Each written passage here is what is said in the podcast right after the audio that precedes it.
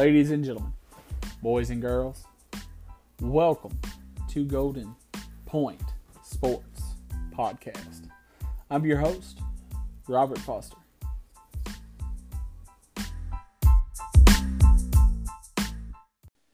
On today's show, we talk about week nine of the NFL season and how, uh, well, it worked out, I guess you could say. And then we'll talk about week 10 of the NFL season. And, uh, but first and foremost, my guest today is none other than Mr. Brad Winter. Brad, how are you today? Uh, I'm doing good, man. Busy at work with uh, upcoming basketball seasons going on, but pretty good so far. Yeah, you know, uh, speaking of basketball, and not to get off too much on the topic, but uh, we got a we got a pretty good uh, slate of college basketball games tonight, don't we? We do, we do. I'm excited to catch them when I get home. So Yeah. or watch the highlights. Yeah, I uh my wife and I and again I'm not trying to get off topic too much, but my wife and I we've been watching um we've been uh, watching the show The 100 on Netflix. And uh Oh, yeah. so outside of outside of uh football, that's what I've been doing. Uh but you know what? Um don't tell her, but I may put that on the back burner in order to watch a little college basketball tonight. But uh, Nice. she may not like that too much, but uh, but you know we've watched enough of it. I, I feel like you know uh, college basketball. It's it's fun to watch. I I want to see what's going to happen tonight. Uh, nonetheless, I'll catch highlights if if I can't watch. But but anyways, Mhm. Brad. Uh, first and foremost, um, on you calling it correctly uh, with the World Series with the Nationals winning in seven. Congratulations uh, to the No Washington problem. Yeah, congratulations to the Washington Nationals on their first uh, World Series win. And uh, we Mhm. got what the we have the shortest turnaround in sports, right? It's what now less than hundred days until the uh, pitchers and catchers report, I believe. Uh, I could Yeah. be wrong. It may be a little more than hundred, but nonetheless, uh, baseball the off season. The season's so long and the off season shows short. Kind of feel bad for those guys. It is. but nonetheless, all right, Brad. Uh, and another thing before we jump into the NFL uh, discussion, the NFL talk, we have a big college football game this weekend. Now, usually uh, later on in the show, I do uh, you know a small college football segment. I'll just kind of you know kind of give my thoughts on a couple of teams, or you know um, kind of go over a couple of interesting games or whatnot. Not it's not a very long segment at all, but but this game is so big, Brad. I want to get your thoughts on it, and maybe uh, maybe you and I can uh, uh, pick who we think's going to win. But nonetheless, um, what what do you think about the LSU Alabama game this weekend? Yeah, so that's a big game. But uh, as you had me on for a Big Ten preview, I told you Minnesota was a sleeper this year. Yeah, And they too have a big game against Penn State this weekend, both eight eight zero. I think it's, I think it's the first time Minnesota's eight zero since 1941. Um, so I think on a side note, before we get to LSU and Alabama, that's gonna be a fun game to watch. I think. Well, Um, but see, think- th- this is why I love bringing you on because you you bring information to the table that I probably wouldn't have known until I got into the college football segment. But nonetheless, uh, well, uh, you're a Penn State fan, right? Uh, Yes. So, uh, so good luck to your Lions. I, su- I assume. Um, Yeah, yeah. I'll be watching game on uh on Saturday. I have uh, basketball evaluations, but I might be uh sneaking the game in on my phone from time to time. So Hey, we got to do what we got to do, right? I know, right? All but right. as far as far as the LSU Bama game, uh, man, I think this is probably the biggest threat Alabama's had uh, going into the LSU Bama game. Um, and I, I'm not even worried about Tua. Tagovailoa. Uh, I think LSU just it looks good. I am worried about their defense. Their defense hasn't been as good as uh, as some might think. I mean, they gave up a lot of points to Vanderbilt earlier in this year. Went back and forth between Texas. Um, but uh, as much as anybody else, uh, besides the Alabama fans, I think I hate the phrase "roll tide." So I'm going to say uh, "Go Tigers" here, and I'm going to pick LSU. It's going to be a close game, though. You know, listen, I, as a Tennessee Volunteers fan, and there's people probably listening right now, they're probably shutting it off or wanting to shut it off because I said that, and I apologize. None, nonetheless, uh, uh, you know, um, I, I don't want to see Bama win again. I, I don't. But I don't either. here's the deal if this game was being played okay if this game was being played uh, with lsu at home especially if it was uh, at night, uh, but I would feel way more comfortable about LSU. Now, I Mhm. do feel comfortable about LSU's chances to win this game, especially if Tua is not healthy. But I just think that this is the kind of game where Nick Saban's going to have his guys ready. He's going to have them ready. Um, and honestly, I think that this may be one of the best college football games of the year. And it's granted, it's number one versus number two. So it Mhm. should be a good game. Uh, you would expect it to be. Um, Mhm. I think it really depends. I want to. I want to say this. I'm going to pick Alabama to win. Uh, for one, because you're picking LSU to win, so you know it makes it more fun to pick different. But yeah, exactly the lead, so that's great. right, but uh, but here's the thing too: is I'm picking Bama mostly because they're playing at home. I think that that's Okay. a, I think that's a big deal in, college football. I think it's a I think it's a way bigger deal to have home field advantage in college football than it is say like in the NFL. You know, Oh, I agree. Um, yeah, the NFL, we can look at uh, teams like the Chargers, uh, you know, and Dolphins right now. You, you know, uh, teams such as that. Um, even my beloved Titans. Uh, there is they they allow other fans to take over, but nonetheless, when it comes to college football, that's usually not the case. Most of the time, Mhm. sometimes that is, but in this case, I don't think it will be. Uh, there definitely will be a, a outnumbered Alabama fans than it will be LSU fans, but I For just sure. think that I think that that matters in this game. But here's the thing, um, I think LSU has a good chance, and honestly, and I pick Alabama to win. But and this, so it's going to sound crazy. I think I'll be more surprised if Alabama wins than I will be LSU. And I know Okay. that, that I know that, uh, and maybe that sounds a little backwards, but I, mean, I don't know if Tua. I I just you know looking at it, I only want to pick Alabama because of the home field advantage for the most part, and I think they're more they're more experienced, maybe more proven too. And so, but with LSU though, you know, listen, they they could win this game, and and I think that they definitely could. I I'm going to pick Bama. I think Bama will win the game, but um, if LSU wins, I I won't be surprised at all.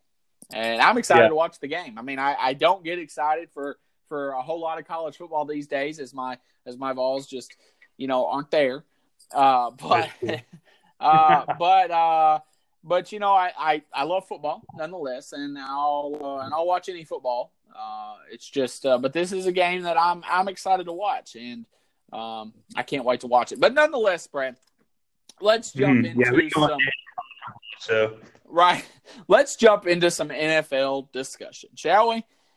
yeah, All right. Week nine was, uh, eh, I mean, you know, I, I think week nine was kind of uh, uh, thrilling, especially when it comes to uh, the way you and I we uh, our our predictions, which we'll do later. But um, you actually predicted one more game than me, so that means you're one game behind me at the moment, or the guest is one game behind the host, however you want to say it.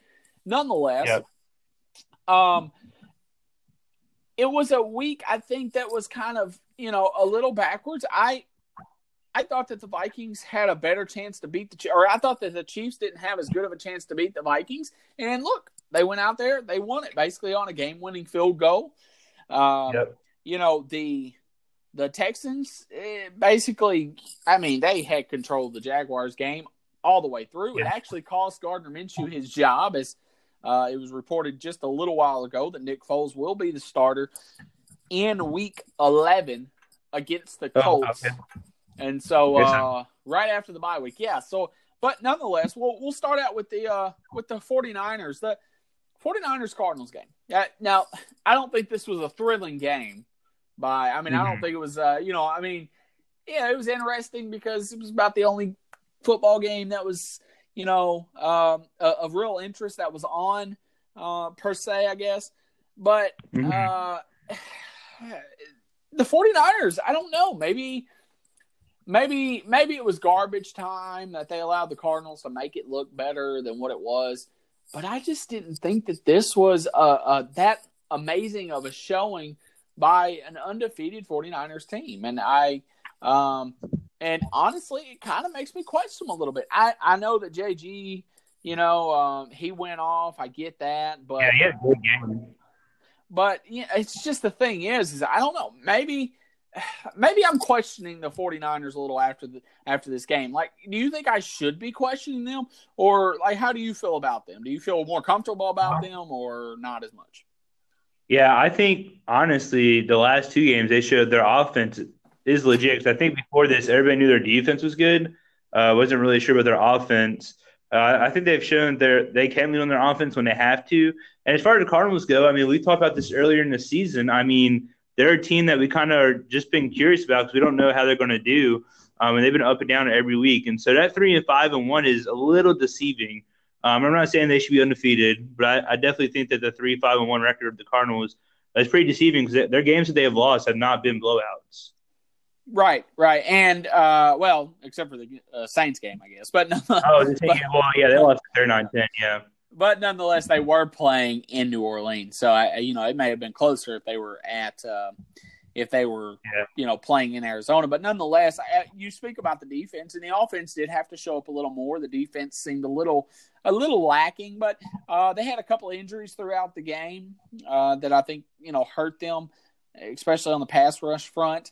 But mm-hmm. nonetheless, I, the 49ers are, are a good team and they're definitely a contender. I just maybe I'm questioning them a little bit more after the Cardinals game, but uh, you know they they should be able to bounce back uh, this week. They play well. I'm sorry, uh, I say bounce back, and then I remember that they play the Seahawks on Monday Night Football. We'll get to that later, but nonetheless, yeah, uh, we'll just have to see, I guess. All right. Uh, like I said, the Texans, I mean, you know, Gardner Minshew, he lost his job um, with the performance he had against the Texans. Uh, Minshew Mania is officially over. Uh, and does it begin again at some point? Maybe. Um, you know, and he's a rookie. He had a bad game.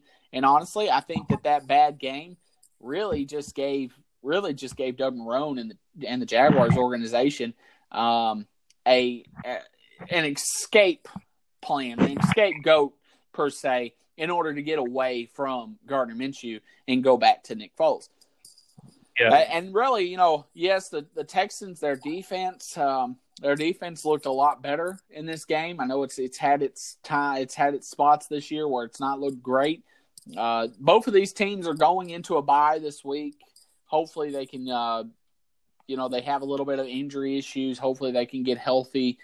Uh, and kind of go into a stretch. They're both uh, the Texans are leading the AFC South, uh, and then the Jaguars. I mean, they're still there. I mean, they're still they still have a chance to win the AFC South. I mean, they, every team in the AFC South still has a chance. Uh, it's probably one of the more competitive divisions in the uh, in the NFL. And going into this past week, uh, they were the only division that had uh, every team with a winning record. But nonetheless, um, yeah, I mean, I think that's really all you can about say out of the Texans game, except for you know Deshaun Watson. He's a beast, and uh, he should be right up there at the top when it comes to MVP conversations. Him and Russell Wilson are having amazing years. Yeah, I, I agree. Um, they've been a lot of fun to watch, and again, it's that mobile quarterback.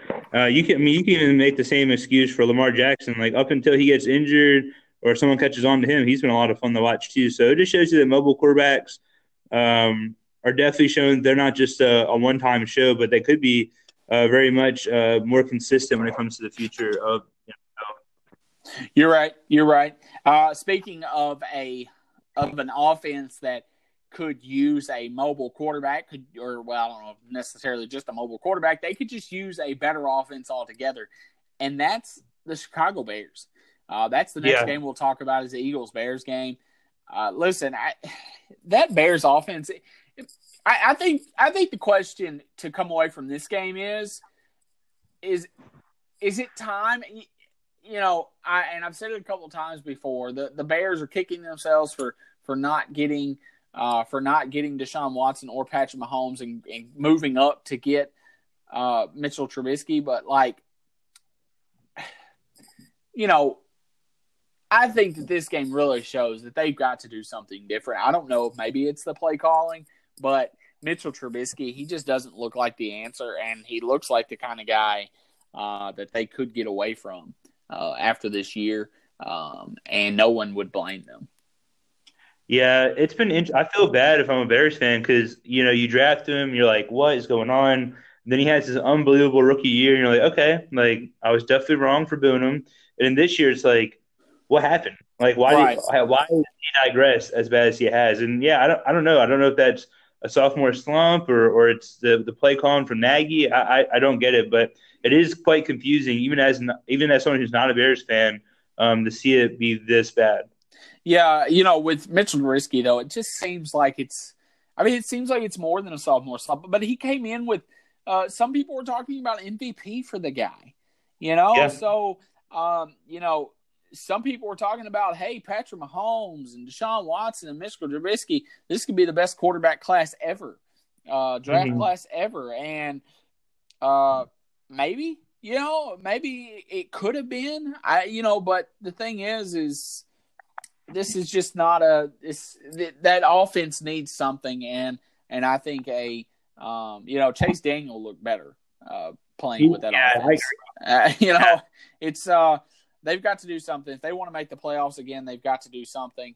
Um, they obviously they have a little bit of kicking issues still as well. So I you know I don't I don't know I, the Bears this Bears team I I, I know a Bears fan who um, you know, he was very excited for him last season, and he is very uh, distraught this season about them. And but nonetheless, he's even more distraught about the fact, uh, you know, I speak of the field goal kicker. They, the you know, I think the the kick, the double doink by Cody Parkey last year uh, in the playoffs. Say it, it, I think it hurts even more with how the Bears are doing now. But um, you know, I, I, I digress about the Bears. Um, the Eagles, you know, they they came out with a win that I, I think was that they needed and was very important if they want to keep their playoff hopes alive uh, in the mm-hmm. NFC East and in the NFC as a whole for a wild card spot. Uh, mm-hmm. So yeah. Uh, all right, so I, I, spoke a little bit about the Chiefs Vikings game. This was a game that the Chiefs, I think they needed. Uh, they they needed this win. I mean, the uh, the the A, the AFC West came out with a you know the Raiders won, the Broncos won, the Chargers yeah. won. You know, so um, you know if the Chiefs would have lost this game, you know the the Thursday night matchup against the Chargers and Raiders would have been even more interesting. I think it's an interesting game because both of these teams, yeah, the Raiders win that game and they may just put the Chargers out of it, uh, out of the playoff race, uh, just because of you know the just because of how it's fallen for the Chargers. Now we'll talk about the Chargers Packers game and how good they did look in that game, but nonetheless, uh, and we'll talk about that game too. But uh, the Chiefs, this is a, this is a win that they needed. Uh, this is a you know people kind of wrote them off that they would lose the game against the Packers and the Vikings, but they came in, they were able to beat the Minnesota Vikings, and uh, good on them. Uh, there's there's hope that Patrick Mahomes will be back this week, and if he is, uh, then that Vikings game, that Vikings win is going to look even better. Uh, for the Vikings, though, this was mm. a hmm. win that uh, that they had in their grasp and should have won. They should have taken this win, and they couldn't get it done. Kirk Cousins, I, I don't know what it is about him in big time games, but he just isn't. He doesn't have it. He doesn't have that it factor to be able to to to be able to be calm and win a big time game. Uh, we even saw it against the Redskins. I mean, yeah, they won that game, but he struggled. Yeah, yeah. I mean, he did struggle. I mean, he did put up th- three touchdowns. I mean, the yardage isn't there, but I mean, we have Dalvin Cook, and he's only getting 71 yards rushing when he averages 139 against a pretty weak Chiefs defense. Uh, I think yeah. that was that was more surprising to me than it was Kirk Cousins. So yeah, uh, but you know, again, and I and I bring up Kirk Cousins because he's the quarterback. You know, yeah. um, he he knows he has to take the brunt of a lot of of a lot of anguish or a lot of a lot. You know, if a loss happens, it's you know he's the guy that they're going to talk to in a press conference, and he's going to say, "Hey, that's on me. I could have yeah. done more." And, maybe that's unfair to him. Maybe that's unfair to a lot of quarterbacks. But but nonetheless, um, you know, I think that this is a team that that uh, this is a game that they let slip through their hands, and it may come back to bite them uh, later on. Especially, especially for the fact that the Packers lost later in the day, and they could have what they would have been tied with the Packers, I believe, if they would have won this game. So now, you know, the Packers are still one game up, but um, I mean, you know, the the Packers they they don't have a firm stronghold on the NFC North, but they do have a uh, hold of sort. And every team in the NFC North lost too. By the way, I I thought that was yeah. um, people were talking about how the NFC North was like one of the best divisions, and then they all lose. So I don't I I don't know how that I don't know how that works, but it works, I guess. Yeah, true. I mean, if you look at the Vikings schedule the rest of the year, I mean, they had the Cowboys coming up on Sunday Night Football, then that would be a fun game to watch. Uh, and other than that, their biggest threats the Seahawks, and then the last game is the Packers, and they're at home against yep. the Packers. And so, I mean, could they lose and slip up against the Chargers or even the Lions or the Broncos? Well, yeah, but I still think they're in a good position to get at least a wild card spot in NFC. I, I agree. I think that they, I think that they should, that they do have a good chance of getting the, I think, that, but of getting the wild card spot. But I do believe that they have to win. They got to win that game either against the Seahawks uh, or the Cowboys, and you know they may get to a spot to where uh, week 17 they may be that. Uh, you never know. They could be that flexed game, and uh, yeah. that goes into get flexed into Sunday night, and uh, and we could see the Vikings, uh, Packers, and the winner wins the NFC North and goes on to be the, you know, number three or number four seed, or or well, could even be the number two or number one seed. I, I doubt it, but it's possible. But nonetheless, um, all right. Before we, I, I, know that you want to jump into the Steelers Colts game, but real quick, I just want to kind of get a couple of throwaway games. The Dolphins got their first win um, against the Jets. Uh, I don't know if the Dolphins look good or the Jets look bad, uh, but nonetheless, uh, congrats to Dolphins and Dolphin fans. You're not going to go 0 and 16. So yeah, no, that was that was that was uh that was really bad football to even watch, and so I think that might be the only highlight besides the Bengals game for the Dolphins uh, fans this year. Well, you know, and here's a question for you, Brad. Uh, we were talking about Mitchell Trubisky and, and possibly the Bears going with another quarterback. What about the Jets? Uh, listen, they are they're going to be in a position to where they could draft a. I'm I'm not all for going away from quarterbacks. Okay, you know, granted, I'm a Titans fan and I'm ready for them to get away from Mariota, but nonetheless, um, I, I'm not. You know, I but I just look at it like this is a QB heavy draft, and mm-hmm. you're the Jets. You're you got a quarterback who uh, is seeing ghost. You know, I, I just I I don't know. Maybe it's more of a coaching issue though, because Adam Gase looks to be a looks to be a coach who could possibly, uh, you know, lose his starting lose his position as head coach after one year. I saw a report, and I don't want to I don't want to put a lot of emphasis on this, but I saw a mm-hmm. report where the Jets are possibly talking to Mike McCarthy again about the head coaching job. That's who they were originally going to hire from what I've been from what I've read and been told. But they went and they hired Adam Gase instead, which was and then Adam Gase goes down and back to Miami and loses to his old team. It's just I I don't know. I, I think that they made a mistake and and maybe the coaching is the problem. Um, and so I, I, maybe they shouldn't go away from Sam Darnold. Uh, that might be kind of ludicrous, but nonetheless, uh, if, if if Adam Gase is fired after one year, I'm not going to be surprised. Yeah, yeah. I I mean, but if you look at Adam Gase, I mean, his only successful season was his first season with the Dolphins. They went ten and six, lost to my Steelers in the wild card round, uh, pretty badly. Uh, and after that, he hasn't really done anything. And so the hire to keep a coach around who has a, a 429 winning record, uh, and for a career a 421 winning uh, re- record, or not even a winning record, a losing record for that case, um, just puzzles me. So, so I would, I mean, I wouldn't be surprised. I'm a Jets fan. He's gone even before the season ends.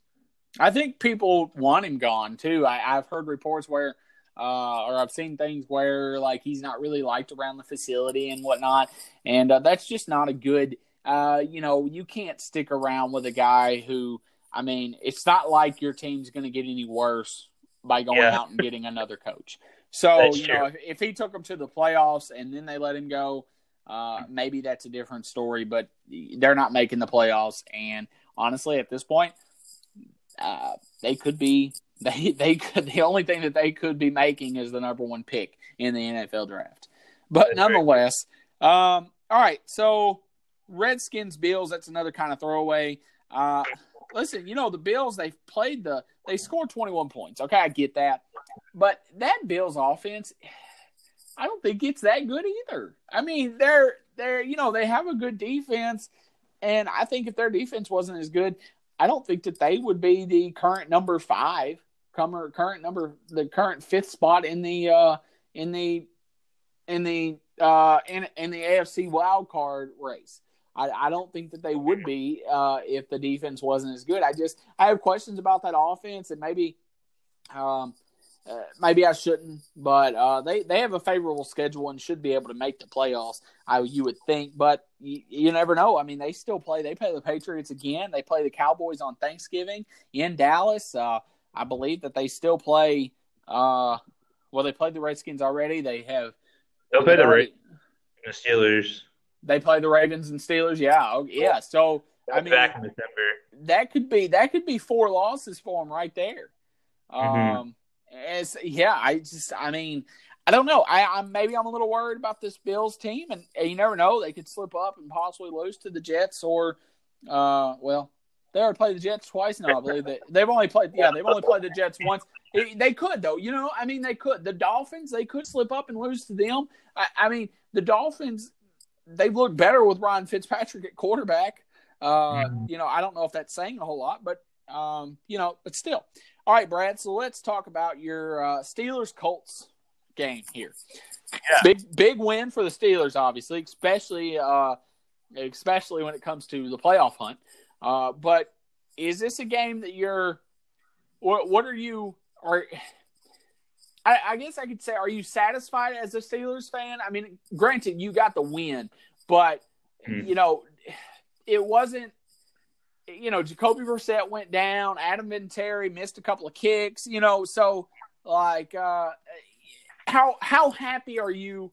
Obviously, you're happy with the win, but how happy are you? You know, like how satisfied are you with the win? Was it a win that you could walk away and say, oh, well, if we played them next week and Jacoby Brissett wouldn't have went out and Adam Vinatieri would have been on, we still won the game. Like how how do you feel about it? How do you feel about it? Yeah, so I think it's definitely a game that we should have lost. Uh, I mean, Mason Rudolph only throws for 191 yards, a touchdown interception. But I will say there's a few there's a few bright spots for me, even though again we should have lost. Uh, I mean, Trey Edmunds, a four string running back, uh, outshines Jaylen Samuels, who's supposed to be our second string running back. You know, uh, he has 12 carries, 73 yards. Uh, and then our defense, uh, as much as we want to say uh, they gave up three touchdowns to Brian Hoyer, which is uh, it's pretty bad. Um, but uh, I mean, Fitzpatrick had that 96 yard interception return for a touchdown, uh, the second longest, only behind James Harrison in the Super Bowl against the Cardinals. It was 99 yards. And so, um, you know, uh, I would say that it was promising for our defense. I mean, if you had them on your fantasy team, you had about 26 points from them. So that was pretty good.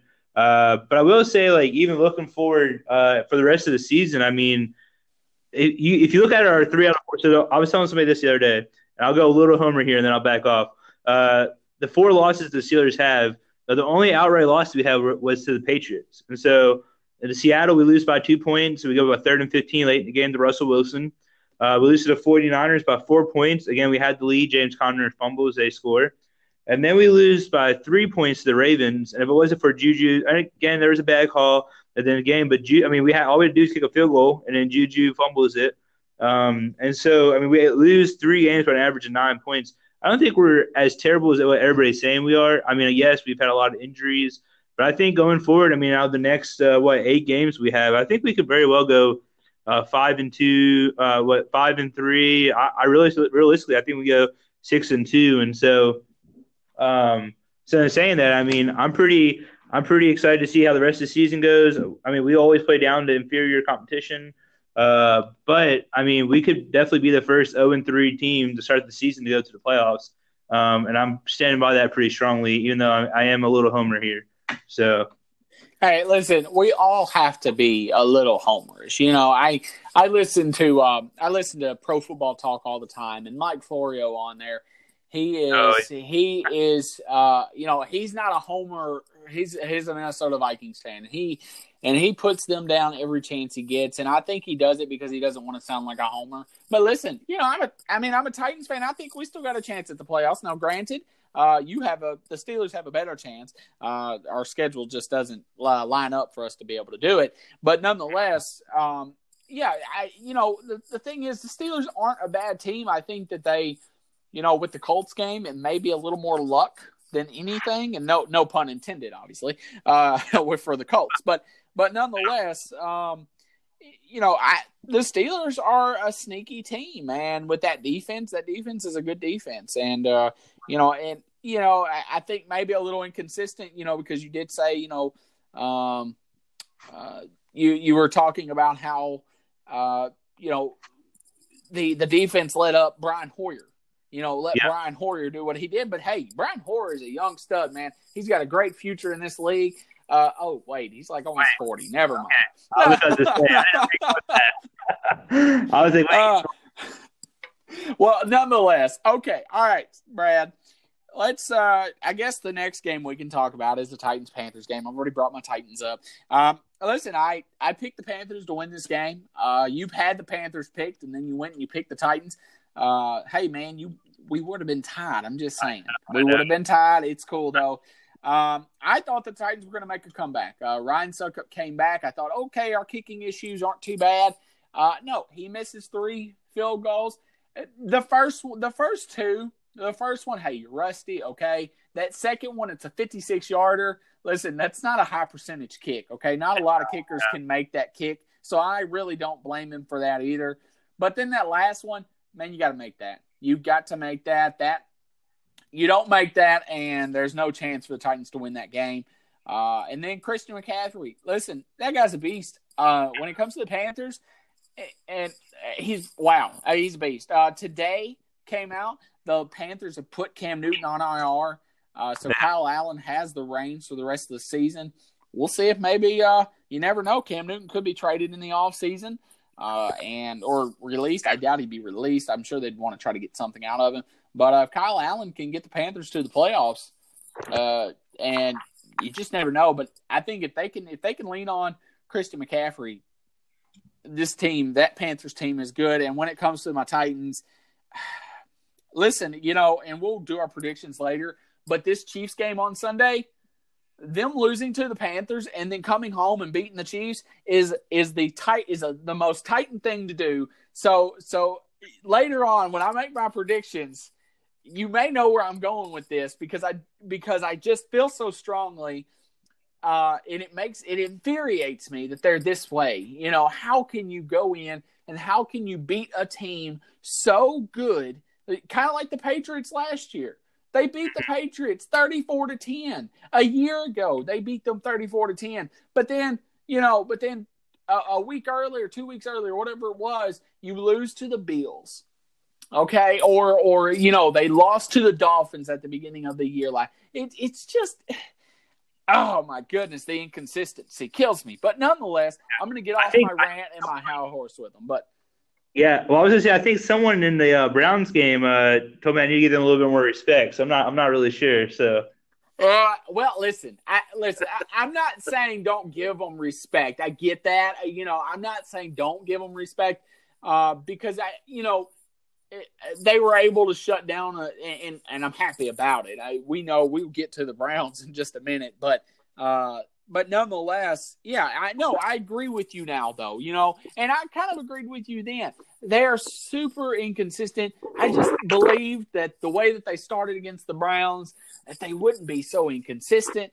And uh, just, uh, I don't know what it is. I really don't. I don't know if it's just there's no momentum when they come out of the locker room in the first half. Uh, they have absolutely no, they have no enthusiasm. That first drive, you you know, you get a turnover, you can go down the field. You don't need to try to kick a field goal there. That's where you need to score a touchdown. You score a touchdown there, and that game, I think, is in the Titans' control the whole time. But nonetheless, me. All right. Yeah. I just. I mean, you had, so, you had like what, like two or three missed field goals and two interceptions and a fumble. I mean, when you look at those type of uh, of bad uh, things going your way uh, or not going your way, for example, it's hard to beat a team with with that many uh, missed field goals and that many turnovers. Right, and and the only thing that didn't happen was a, a black cat coming onto the field. I just yeah. it, it just. Anyways, all right, I'm I'm going to digress because we'll spend too much time on that. I, I don't want to, you know, we both kind of talked about our teams and uh, probably more than we should, but nonetheless, uh, the Lions Raiders game. This was a really good game. Uh, the Lions offense, I, I enjoy watching Matthew Stafford play. I really do. Uh, but nonetheless, it's a big win for the Raiders, and they get back home, they get this win, and they stay firmly in the playoff race. Uh, and I think that this Raiders team is a team that um, maybe could shock some people. Uh, I don't know. I'm not calling Super Bowl, obviously, but uh, but you just never know. I think this Raiders team they're a little inconsistent too, but um, I, yeah, yeah, this Raiders team, good win for them. Yeah, I was I was really surprised too. I, I told you last week, you know, like their pass offense terrible. I think Matthew Stafford's going to light them up, and realistically, I mean that's what won them the game. I mean the one hand interception uh, about I don't know the corner's name, but uh, but that corner for the Raiders was really pretty. Um, yeah, so that again an interesting game. I think the fumble on the first drive for the Lions uh, really hurt them, and again they had an interception. And if you look at the Raiders stats, I mean they're pretty solid. They have a missed field goal and a TOD. Uh, but other than that, I mean, they had a good day on offense. Yep. I know. I yeah, no, I agree. And I, I mean, this Raiders team, uh, Jon Gruden's got them looking a lot better than what people thought they would. And uh, so, I mean, that's good. I mean, that's good for them. Mm-hmm. All right. Uh, the next game would be the Seahawks Buccaneers game. Uh, the Buccaneers made this a game like I thought they would. I thought the really, I mean, the Buccaneers went up what twenty one to seven, 21, maybe twenty one nothing. Um, I think so. I think twenty-one seven. Yeah, and uh, and so uh, you know the Seahawks came back good on Russell Wilson. Uh, Russell Wilson, uh, I said it earlier with Deshaun Watson. Him and Deshaun Watson are the leading candidates for MVP. But you know what though? Here's the thing I want to say too. Before, and this is kind of going back to Matthew Stafford. I want to put a little respect on Matthew Stafford's name. If he didn't play for the Lions, the numbers he's putting up this year, people will be talking about him in the MVP race. And yeah. so I'm I'm going to talk about him in the MVP race a little bit. I think he deserves a little more respect. Now, granted, I don't know if it will continue enough to to for him to be in that race until the end. But but honestly, when it comes to the MVP race, Brad, this has been one of the most interesting years for that for that award. I mean, there's just been so many teams out there, or teams. I'm sorry, been so many players out there. You got Lamar Jackson, you got Deshaun Watson, you got Russell Wilson, Matthew Stafford, Aaron Rodgers, Christian McCaffrey. Um, you know, I'm sure there's probably maybe a couple of others you could name uh, that mm-hmm. uh, defensively, maybe even Nick Bosa. Uh, I don't. Uh, I'm trying to think of anybody else, but anyways, we're just right off the top of my head though. This has been a, you know, this has just been a. Uh, it's a good year. It's a good year for good performances, and uh, I like it. I, oh, Patrick Mahomes, I forgot about him. I know he's been hurt, but it's Patrick mm-hmm. Mahomes. I mean, you know. so, uh, but anyways, Brad. All right. So, um, I mean, the Seahawks Buccaneers game. The Seahawks definitely sh- needed to win this game and should have won this game, and they did.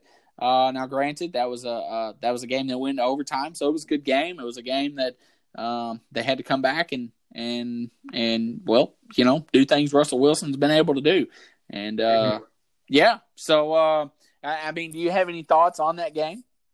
Uh, yeah, just real quick on Matthew Stafford. I won't spend too much time on this, but I think with the thing with Matthew Stafford is while he's been there, the Lions just haven't been able to get him a good running back. When they had Reggie Bush for a little bit, but other than that, he isn't a good running back. And and you look at the Seahawks. Well, Russell Wilson. I mean, Chris Carson went for 105 yards against the Bucks, and so. I think having a good quarterback helps the. I mean, it helps relieve. I mean, the Texans they have Carlos Hyde, which Carlos Hyde isn't an MVP type running back, but he can get the job done he, he, he, he, he, went off this week. I mean, it, you know, team, so hey, hey, so, uh, but anyway, uh, I digress. But yeah, I think having a good running back helps a lot. The Seahawks, um, a lot of people put them as like the fifth best team in the league, or even the fourth. I'm just nervous about their defense. I mean, I know the Bucks have scored high, especially on AFC West teams this year. Um, but to be at home and give up, uh, you know, almost 400 yards to Jameis Winston and and having to go into overtime, uh, I just didn't get that. Uh, and I think it shows that the Bucks have some promise, but then the Bucks can figure out their defense. uh, they might be in position next year to make a playoff run. Uh, granted, it'd be like wild card or something like that, but I think they can work on their defense, they could be a half decent team. And Winston, listen, I mean, he's he's pushing for possibly a. Uh, I mean, I know he's turned the ball over a lot, but I mean, you know, the guy puts up stats. I mean, we can't, you know, they, we can't deny that. Uh, and so, and so you never know. Maybe they franchise tag him and hold on to him one more year and just see what they can do. But then again, maybe they move on to him. We're only halfway done with the season. Well, uh, yeah, I mean, he didn't have, halfway he didn't have a so. turnover. I think he might have had a fumble. Yeah, he had one fumble, but he had no interceptions against the Seahawks. So, well, I mean, the Seahawks defense. Uh, well, they're they're yeah, uh, they're susceptible. They're susceptible to uh, to quarterbacks not having not turning the ball over to them. I assume, but nonetheless, uh, all right. So the next game on the docket would be the Packers Chargers game. Uh, listen, the Chargers look good. The Chargers, they said, uh, you know, they they put out a message that they, uh, you know, basically weren't gonna, I guess, lay down, and that's what they didn't do. The Aaron Rodgers, you know, I I, sp- I, I said something about him being an MVP candidate. Uh, this game doesn't look too good on his profile at the moment, on his resume, and so uh, uh, you know, this is a game. I, I, think that I'm not too worried about the Packers after this game, but I am more impressed with the Chargers. I think, you know, they get a new, they fired Ken Whisenhunt, went with their quarterback coach to be the new offensive coordinator, and he looks good for him. Uh, he got he got all three running backs involved. All three are talented, should be involved, uh, and so um, yeah, I mean, I think that this is a. I, they would have won that game even more if they would have just you know, been able to convert a couple of touchdowns instead of field goals. Yeah, I mean, so if you look at this game, you're like, man, Philip Rivers didn't have a touchdown. I think if you told me that at the end of the season that they would have won a game without him throwing a touchdown, I'd be a little surprised. Uh, but I think for, for Rivers and the Chargers, it's promising that Melvin Gordon showed up and had a good game. Probably his first good game about, in about a year, uh, 80 yards and two touchdowns off of 20 carries. Uh, but yeah, you look to that defense. That defense is looking nice. I mean, they only gave up 160 yards Aaron Rodgers and Aaron Jones last week, who had like 178 yards combined, was held to 30 yards this week. Yeah, and yeah, I agree. I, I you know the the defense looks really good, and uh, I think you know maybe they have some, maybe they do. You know, I said that Ken Whisenhunt was a scapegoat for them, you know, for their problems, but uh, maybe he was the problem. And I mean, granted, uh, maybe he doesn't make the defense better, but if the offense is performing better, then uh, maybe the defense does.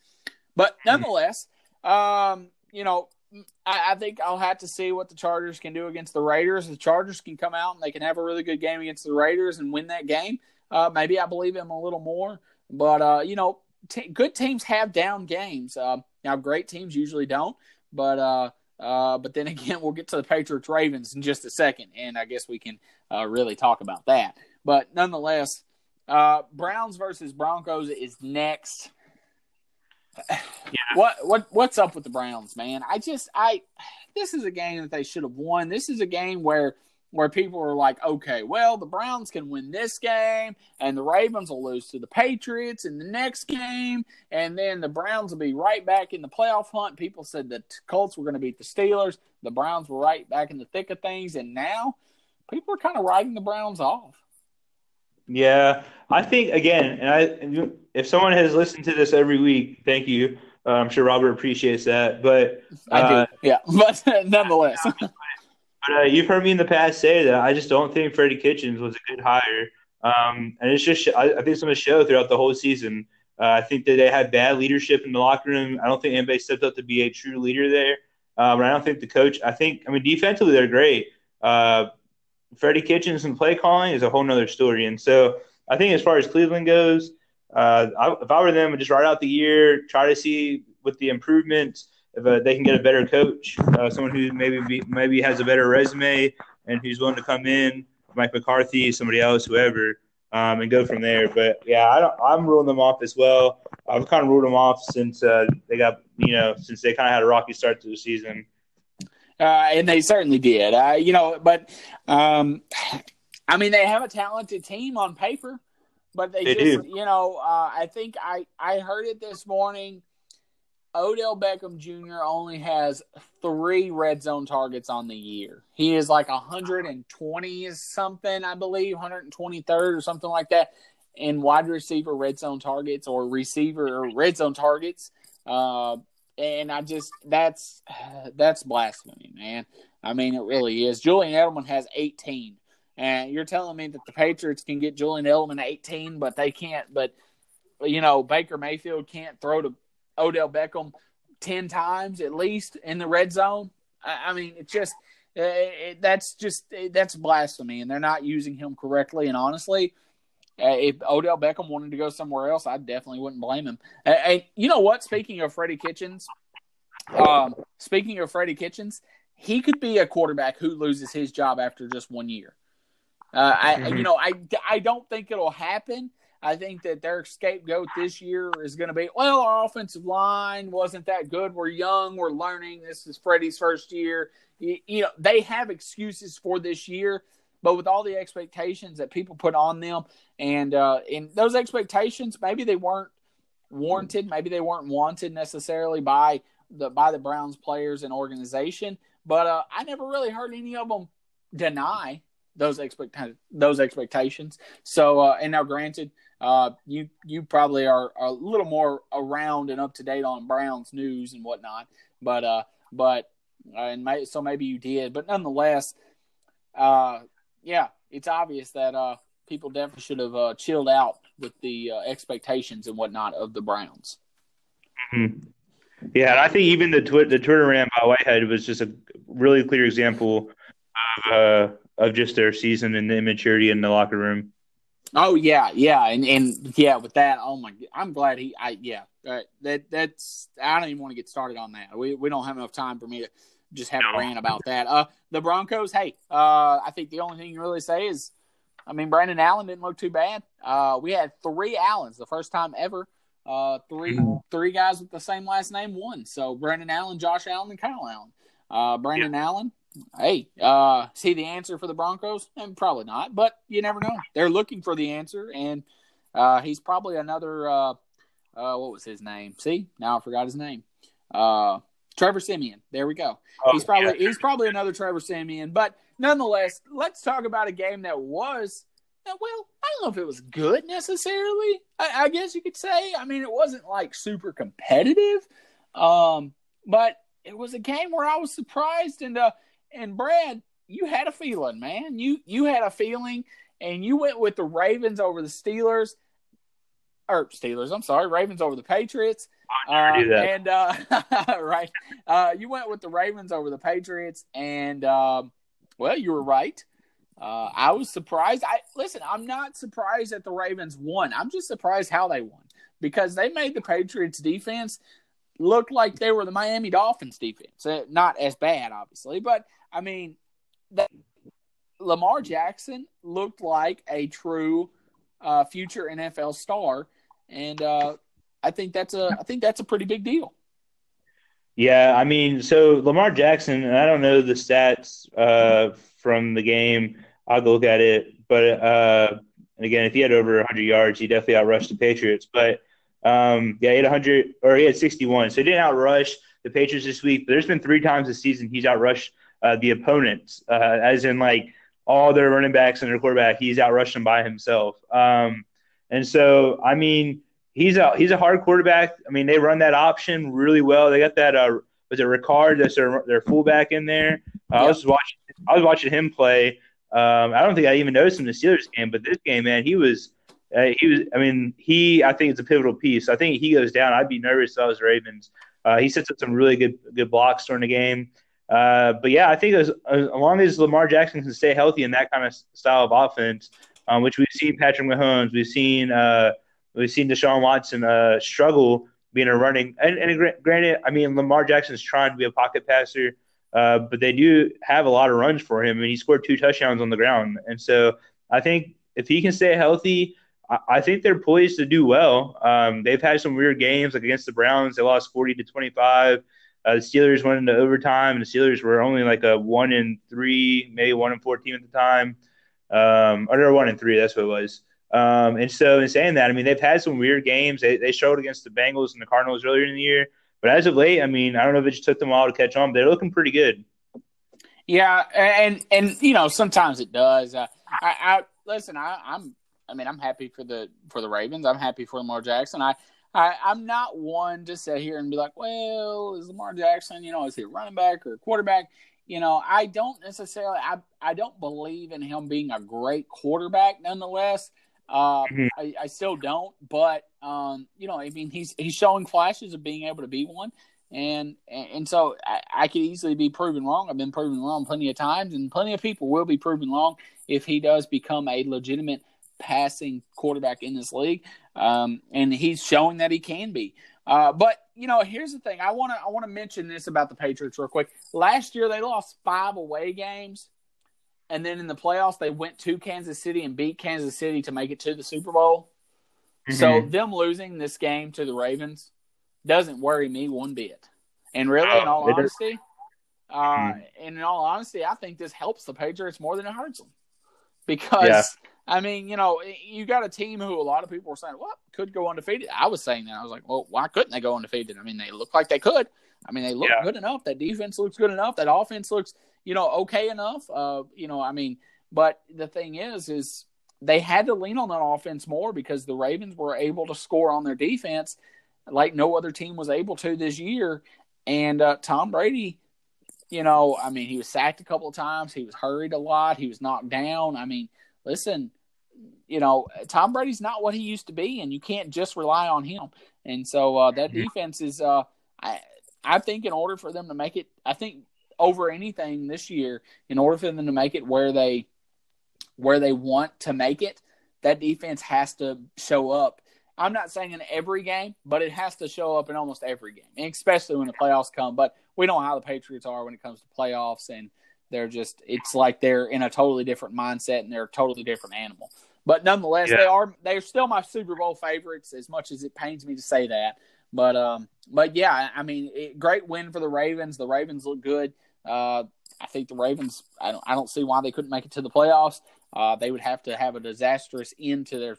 I think they'd have to do something uh, uh, uh, disastrous. Uh, I think. I mean, to to not make it, but uh, but then again, um, you know, you are uh, you probably have high hopes for you have high hopes for the Steelers. You never know; the Steelers could come in and uh, steal away the division or something. So, but we'll see. We will see how that goes. And uh, but nonetheless, the last game on the docket. Uh, hold on one second. My uh, uh, my black cat. I have a black kitten and she's in the room. Let me get. Oh, okay. She's going out of the room now on her own. Up oh, there she goes. Okay, sorry about that. I was interrupted. Uh, anyways, all right, Brad, that was my joke of the day. I tried to make it funny. It didn't work, but that's okay. All right. Uh, this game was, uh, it looked like the Giants had a, I mean, it looked like the Giants were, uh, you know, um, I posted about this uh, last night. Uh, ESPN showed a stat where, you know, Dak Prescott had done great against the Giants and he hadn't thrown an interception. First play of the game, first pass of the game, he throws an interception. But the Giants only got a field goal out of that. And that's one of those where you're that close to the goal line at the beginning of the game. The momentum shifts completely to New York if they score a touchdown there. But because they didn't, the Cowboys are like, eh, we're okay. You know, and they're okay if the if, if the Giants score a touchdown there, they're okay too. But nonetheless, you know, there's a momentum factor there, and there is a uh, sometimes if you want to get off to a really good start, especially if you're trying to pull an upset like they were trying to do. Uh, had to have a touchdown instead of field goal there, and they kicked more field goals than they did than they had touchdowns, and and that's that's a problem. I mean, you can't do that. You can't do that against a, a Cowboys team that's looked good against uh well not good teams, which I mean you should look good against not good teams, but uh, uh the Cowboys I don't really believe in them. I I don't not yet. I mean they're one and three against teams that are well you know at least decent. so uh, yeah, I, I, just I, I don't I don't feel comfortable with the Cowboys. I don't feel comfortable with saying that they're a favorite in the NFC. I do believe that they can win the NFC East, but I, I don't know if I'd say that they're a, a favorite in the NFC nonetheless. But uh, but yeah, Brad. I mean, um, you know, I get it. Giants fans are probably blaming that black cat uh, for ruining their momentum and ruining their chance of winning the game, and and somehow you know, uh, uh, cursing them or something like that. I don't know how Black Cat. I don't know how that cat got into the stadium to begin with. Um, I don't I don't know if somebody led them in there with the smell of nachos or what. But anyways, uh, what I mean, what do you think about that game? Uh, I know I try to watch this game, and I don't know if it's just too boring or what, but I actually fell asleep in it. Uh, I think the score was 13-12 when I fell asleep. Uh, but yeah, I mean the, the Cowboys are nine and one versus the NFC East since 2018, six and eight versus all their other opponents. Um, they just they own the NFC East. I think they'll win the NFCs. I think the, the Eagles will probably give them a little bit of a threat, uh, but I think they'll come out on top. They'll probably lose maybe like the, the second round of the playoffs. Uh, but yeah, so anyway, that's just my thoughts. I mean, I thought they looked decent. The, the Giants, I mean, there's a reason why they're a two win team. Um, and I think it showed last night. So, is Pat Shurmur kind of flying under the radar as a coach that's on the hot seat? Would you say uh, that? I mean, he did. I mean, probably. I mean, he did. He really did do too well when he's with the Browns. I didn't quite understand the hire of Pat Shurmur, but I mean, yeah. I mean, I mean, McAdoo at this point done better with the Giants team that really at that time seemed less talented than what it is now. Yeah. Uh, so I, yeah, I, I, mean, you know, I, I Pat Shurmur's not going to get fired, obviously, but, but I mean, I, I, I love the, I love the hot seat talk. I just, I don't know, I'm, a, I'm, I'm big on hot seat talk, and uh, later on in the year, we will definitely talk about hot seat talk, and, and we'll know a little more. Uh, a guy, speaking of hot seat talk, and, and this team was on a bye this week, uh, but uh, Falcons coach, uh, God, I just had his name on. I just had his name I just had his name like on on my brain. Uh, I think um, it's Dan. Yeah, Dan Quinn. There we go. I don't know what I was thinking. Anyways, yes. Yeah, so Dan Quinn. Uh, speaking of hot seat, I'm surprised that he's still going to be coaching this week. I don't know how that is, but anyways, Brad, we will jump into the talk about week ten games.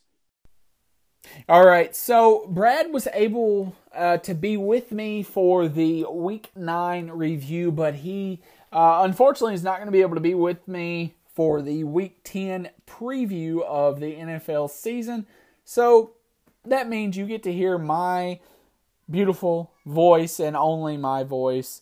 And I know as much as some would probably not like to hear that only, uh, I'm hoping to provide you with uh, what I think is maybe some interesting games in Week 10. And then uh, I do have Brad's pick for the host versus guest predictions, and so I will get to those. But, anyways, uh, first things first when it comes to Week 10, this Raiders Chargers game on Thursday night, I think it's a it's an intriguing matchup, and it's going to be a game where, well, both teams really need that. Both teams really need that win, and uh, yeah, I mean, he just you know, they both need the win, and if they want to stay alive, and I think more so the Chargers than the Raiders. Maybe you know the Raiders they seem to have just maybe one game up, or or seemingly, I, I guess it's because of bye weeks or whatnot. But nonetheless, uh, this is a very important game for both teams, and uh, you know maybe an early playoff type uh, atmosphere type game but it should be a good game nonetheless. A couple of throwaway games I think are the Giants Jets game. Yeah, you know, um, you know this is a matchup that only happens about every four years in the Meadowlands. Uh, both it, it's basically a home game for both teams. Um, I don't really expect this to be. I, I think it can be interesting, uh, but I don't think it's. You know, I, I don't take it to be. Uh, it's definitely not game of the week caliber. That's for sure. I think the Falcons Saints game is kind of a throwaway too, and it's not because of the Saints, that's for sure, but because of the Falcons.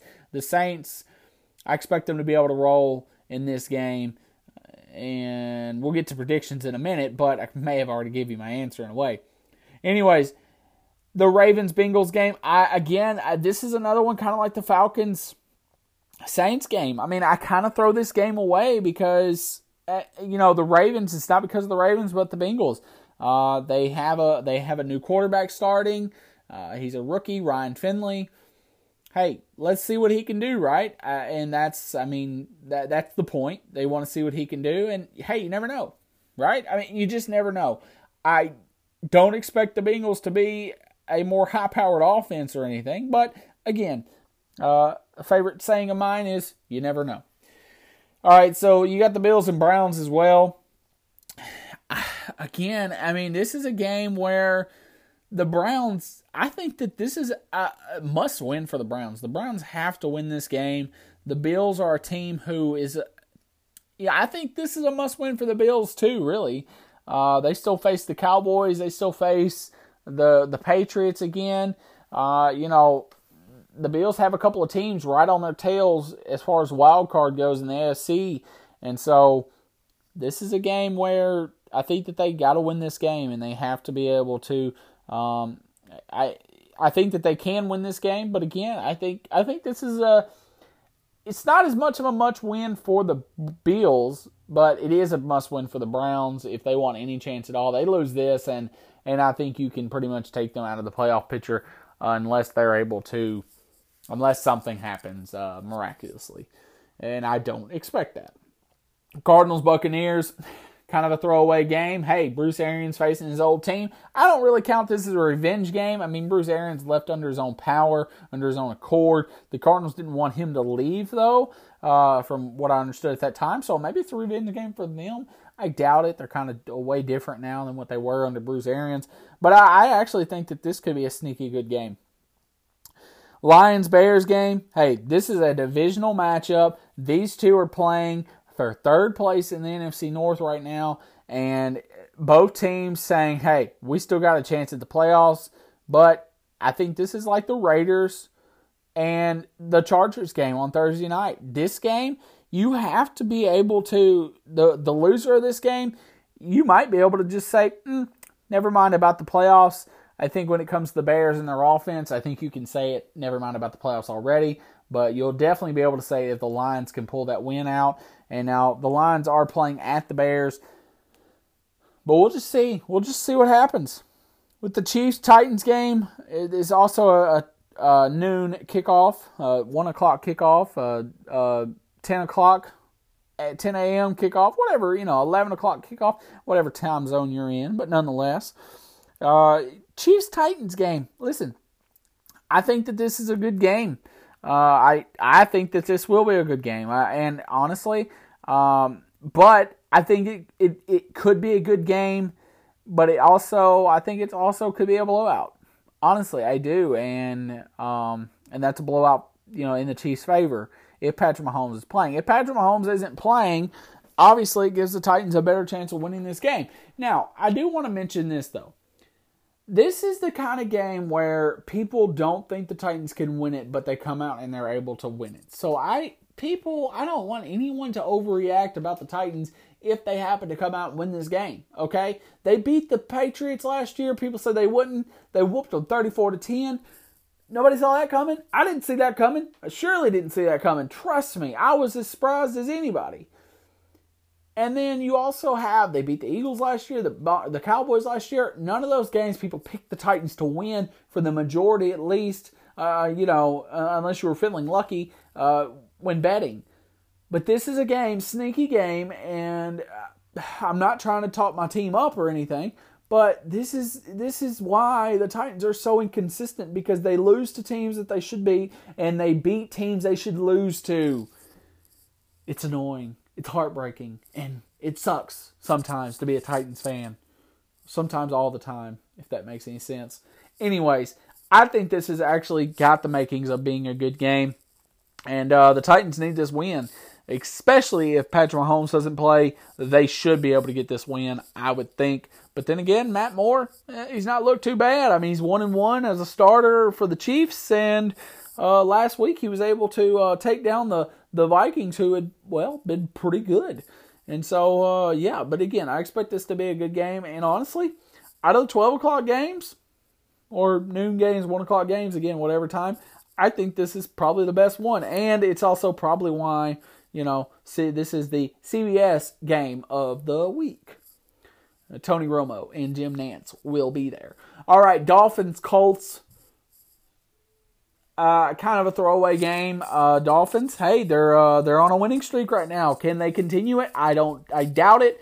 But uh, Jacoby Brissett may not start for the Colts, and we'll just uh, we'll just have to see how that goes. Panthers, Packers. This is uh this should be a good game. I, I really uh this is probably one of my favorite games of the week. And uh, this is a game that the Panthers, I think, the NFC wild card race is is definitely a, a one that's one that's got a lot of guy, a lot of teams vying for it, uh, vying for that wild card spot. And so the Panthers, if they can get this win, that'd be huge. Packers though, looking to bounce back from that horrifying loss that they had to the Chargers last week. So let's see if they can score more on the Panthers than they did against the Chargers. And let's see if they can bounce back. They're at home, so that's always good. But then again, last week against the Chargers, wasn't this supposed to be like an extra home game? Yeah, well, nonetheless. Rams, Steelers, uh, you know, um, this is in Pittsburgh. The Steelers have a good defense. This could be a sneaky good game too, but honestly, I, Brad, he's not on here to defend his Steelers. I think that this could definitely be a runaway by the Rams, and uh, I just I don't know how much I expect out of that Steelers offense to do against a Rams defense that seems rejuvenated after the Jalen Ramsey trade and such. Vikings Cowboys game. This is a this is definitely an interesting game of the week.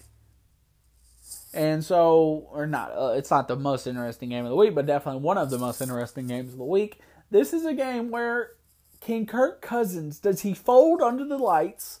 Does he can he come out? Can he lead the Vikings into Dallas and get a win against the surging Dallas Cowboys? That'll be interesting to see, and eh, it could happen. Uh, I definitely would not put it past them to be able to do it. But the Cowboys, they look to be on a roll, and they don't look to be slowing down anytime soon. The last game of the week is the Seahawks 49ers game. Yeah, this is definitely the game I think I'm looking most forward to because the 49ers come in as the only undefeated team. The Seahawks come in as a team looking to ruin ruin that undefeated streak. And I don't know if I'd say that the Rams were the harder opponent for the 49ers, but I think the Seahawks, I think this might be the hardest test that the 49ers have had yet. Uh, and I think it'll be a good back and forth game. Um, and so, yeah, I mean, hmm, shouldn't be too bad. All right, folks. Anyways, let's jump into predictions real quick. All right. Brad sent over his, so I have his here in front of me. He is one game, well, the guest is one game back from the host. Host is moi, me, uh, the one and only, yours truly. Nonetheless, first game on the docket Chargers versus Raiders. He picks the Chargers to win this game. I'm going to take the Chargers to win this game as well. I think the Chargers. Uh, I just I don't know. I like the Chargers more in this game for some reason. All right, then we have then we have a we have well, uh, it's a little backwards. Sorry about that, folks. Anyways, so then we have Detroit versus Chicago. He has the Detroit Lions winning this game. I think it could be. Uh, I think it could be a really interesting game. Uh, like I said earlier, he has Detroit winning this game. You know what? The Detroit defense has been worse this year than what I thought it was going to be. I'm going to take Chicago to win this game. Maybe just to be a little different. Baltimore versus Cincinnati. He takes Baltimore. Brad does, and I'm going to take Baltimore as well. Buffalo versus Cleveland. Uh, you know, he takes Buffalo to win this game. You know what? I'm going to take the Cleveland Browns to win this game, just to be maybe a little different, but I just something's got to give with that Cleveland team, with the team, with the offense, anything. Something's got to give. So I'm going to take Cleveland to win this one in a very close game. Atlanta versus New Orleans. He picks New Orleans. I'm going to pick New Orleans. The Giants versus the Jets. He picks the Giants. I'm going to pick the Giants as well in maybe an extra home game for them. I just the Giants. If if there was a better team between the two, I think it's the Giants. Arizona versus Tampa Bay. He's taking Arizona win this game. I'm going to take Tampa Bay.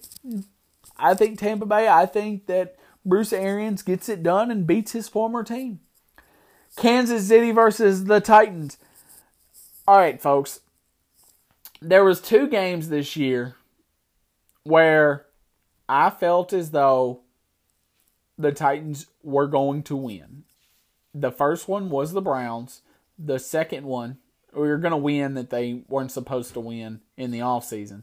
The second one for me is the Kansas City Chiefs, but I've changed my mind. I'm going to take the Chiefs in this game. I just feel more comfortable with that, and I only have a one game lead. I've got to be right, right? Anyways, Miami versus Indianapolis. Brad is taking Indianapolis in this game, and you know what? I'm going to take Miami. I don't know. I got a hunch. I'm probably going to be wrong, but that's okay. Carolina versus Green Bay. He's going to take the Panthers to win this game. I'm going to take Green Bay Packers. The LA Rams taking on the Pittsburgh Steelers. Brad is taking the Pittsburgh Steelers. Eh, I'm not really surprised about that, but I'm going to take the LA Rams. I think they just want it a little more. The Minnesota Vikings versus the Dallas Cowboys. Brad is taking the Minnesota Vikings, which is, I think, interesting. I'll take the Dallas Cowboys in this one. I picked against them last week as I picked the Giants, and I shouldn't have. I'm going to pick the Cowboys in this one, though. The Seahawks versus the 49ers. This is an intriguing game. And uh, like I said, and Brad is going to take the 49ers in this game. But you know what? As much as I, I want to take the 49ers too, I really do. But then I'm like, man, I want to take the Seahawks too. You know what? That's what I'm going to do. I'm going to take the Seattle Seahawks to win on Monday Night Football. And so we will see how that works out. All right, folks, it is time to get a little fantasy football 101 advice from our local, our uh, resident, our uh, fantastic fantasy football expert himself, and Jonathan Nardone. Jonathan, buddy, how are you today? I'm doing great, Robert. How about yourself, man? Thank you for having me again. I'm okay. I'm all right. You know, I told you a little earlier. We got a little, got a little bad. Well, not bad weather, but you know, a little rain. It's getting darker around. I mean, it just, you know, I'm I'm good as you know, uh, as myself. I'm fine, but you know, it sucks though. It kind of uh, makes my day gloomy and whatnot. You know, it just. But nonetheless, we're we're talking about fantasy football, and that always makes me feel better. So uh, we can do that at any point of the day, and even if it's bad weather, whatever it may be. But nonetheless, Jonathan. So let's jump right into it. I know we talked a little bit about, um, you know, some some key match or some key guys that you had at the quarterback position. So uh, yeah, take it away. Yeah, I mean, we have Drew Brees back. He's playing against the Saints, so he's going to be somebody that you're going to roll with. He's a must start in that situation. Wait, uh, Drew so Brees is Drew Brees playing against the Saints? excuse me, against the Falcons. He's back at home for the Saints, playing against the Falcons, uh, which should be a smash spot. So you pretty much insert him back in your lineups. But a couple guys you might be back and forth between this week. Uh, one being a Jameis Winston at home against Arizona. Uh, he's played well in the past few weeks. Uh, he's definitely somebody that we knew with Bruce Arians was going to have those 300 plus and multiple touchdown games, and he's done so, thrown for multiple touchdowns in five of the last six weeks. He's cleared 300 yards in five of those six weeks as well. Now, the Cardinals have allowed posing quarterbacks three of the last four weeks to throw for 300 plus yards and three touchdowns. And this is the first time for Bruce Arians to travel back to Arizona, so it's somewhat of a revenge game for him.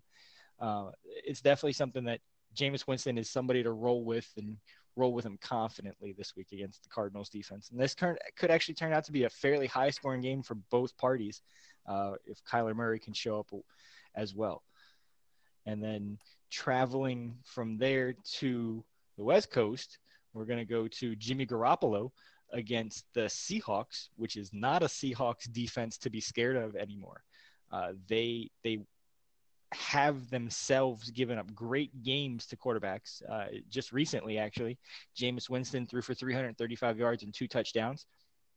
Backup quarterback Matt Schaub came in, threw for 460 yards and a touchdown, even though he didn't get that second touchdown. That extra 130 yards above Winston really does help kind of merge that gap uh, with with some points there. Lamar Jackson only threw for 143 yards, but he did rush for 116 yards and a touchdown. Now that's not something that Garoppolo is going to do, but he does have some wheels and he does have the ability to get outside the pocket. So he he came into last week's game throwing the ball just 30 or more times, just twice in the season, uh, and then he completed 28 of 37 pass attempts for 317 yards and four touchdowns. So it, it's definitely something to roll with Garoppolo on Monday night in what could be a, a really great shootout with MVP candidate Russell Wilson playing as well as he has as well. So this could be a game that again has quite a quite a bit of points between both teams and we also get to see a Josh Gordon debut for Seattle this week as well. So those two quarterbacks between Winston and Garoppolo are definitely two guys to definitely roll with this week. Uh, somebody I would like to talk about as a watch kind of hinder your expectations on this week. Even though he's been on a roll, he's actually really difficult to bench because of what he's done in the past three games. But Matthew Stafford is somebody to watch going into Chicago at Soldier Field. Even though he's thrown for 10 touchdowns and over a thousand yards in the past three games alone, the Bears themselves have allowed just four passing touchdowns in those four home games. Um, Aaron Rodgers to start the season threw for 200 yards and a touchdown. Kirk Cousins came in and threw for 233 yards. That's it. And Rivers just last week, 201 yards and a touchdown and an interception. So Teddy Bridgewater was actually the only quarterback to have any decent success since 281 yards and two touchdowns. So and also, like I said, the only quarterback to throw for multiple touchdowns. So Stafford himself has been on a roll. And again, it's not somebody that you might outright sit because you might not have a better option but it's still somebody to hinder those expectations. Like I mentioned, you might not put up 303 touchdowns this week. okay. Uh, is there, uh, you don't really have to give stats or whatnot like that, but is there maybe a couple of, uh, you know, other quarterback options out there, uh, possibly looking at streaming if, if Winston or, or Stafford or Garoppolo are not, uh, are not available, uh, on the yeah. waiver wire? I mean, Ryan Fitzpatrick, we've seen in Miami, he's made them productive at least. And even though this week is going to be a tougher week against the Colts defense, he is somebody that you could be actually looking at to put up decent points this week because again, he's not somebody that's going to sh- wow you with 303 touchdowns, but 250 and two touchdowns and three interceptions is a perfectly good Ryan Fitzpatrick afternoon. He does have some really nice matchups though after the Colts. Uh, next week they play the Bills, which happens to be a tough matchup, but it is a revenge game for Fitzpatrick. And then after that, it really eases up when they start to play the Browns secondary, who struggled, the Eagles secondary, who you and I have picked apart week after week on the show, uh, the yep. Jets secondary, who has struggled, the Giants, and the Bengals, who have all struggled. And that's what ends the season. So, I mean, Fitzpatrick is definitely somebody that you could be a, possibly looking to stash for the next few weeks could be a, a minor upgrade because we do have again four teams off this week on a bye. Not like you're really rolling with any of these guys, except for a Watson or a Brady or a Carson Wentz type of a thing. I mean, I was rolling with a Gardner Minshew last week against Houston just because of the matchup, uh, and that kind of failed me a little bit. But based on that right there, you, you could be looking at somebody like a, a Ryan Fitzpatrick to fill in this week against the Colts defense you know they're going to have to throw. Yeah, you're right. You're right. And I mean, uh, you know, Ryan Fitzpatrick, and uh, you know, I don't want to get off topic from the um, from just fantasy football talk.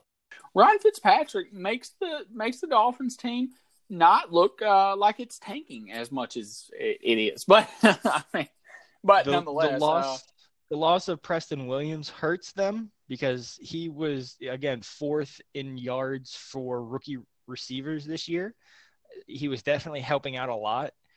We'll see who steps up into that. role. Uh, but DeVante Parker is definitely somebody I'll talk about here shortly. But yeah, Ryan Fitzpatrick makes them at least competitive against lesser competitive teams. Okay. All right.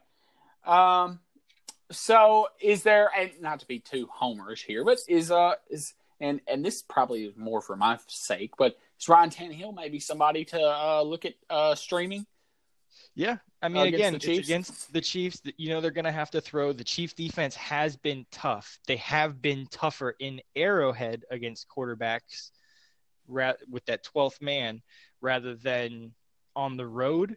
But again, this is a, a game where I'm sorry, buddy. There's a chance that you guys are trailing after the first quarter or midway through the first quarter. And at that point, it then becomes game plan for them to throw for another 35 to 40 attempts, which, again, any type of volume like that re- really tends to cure all evil because it can really end up helping just overall.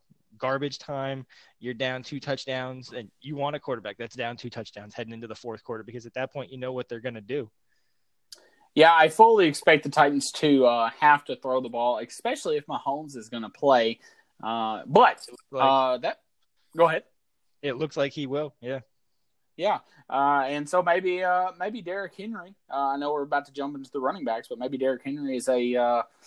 I mean, you know, you may not want to set him, but if you have a better option, maybe he's a maybe he's a guy that you might want to you might want to look at sitting. last week was the first week that he didn't have 15 carries. Uh, he was one of four running backs heading into last week that had had at least 15 or more carries in every game. So that kind of shocked me there.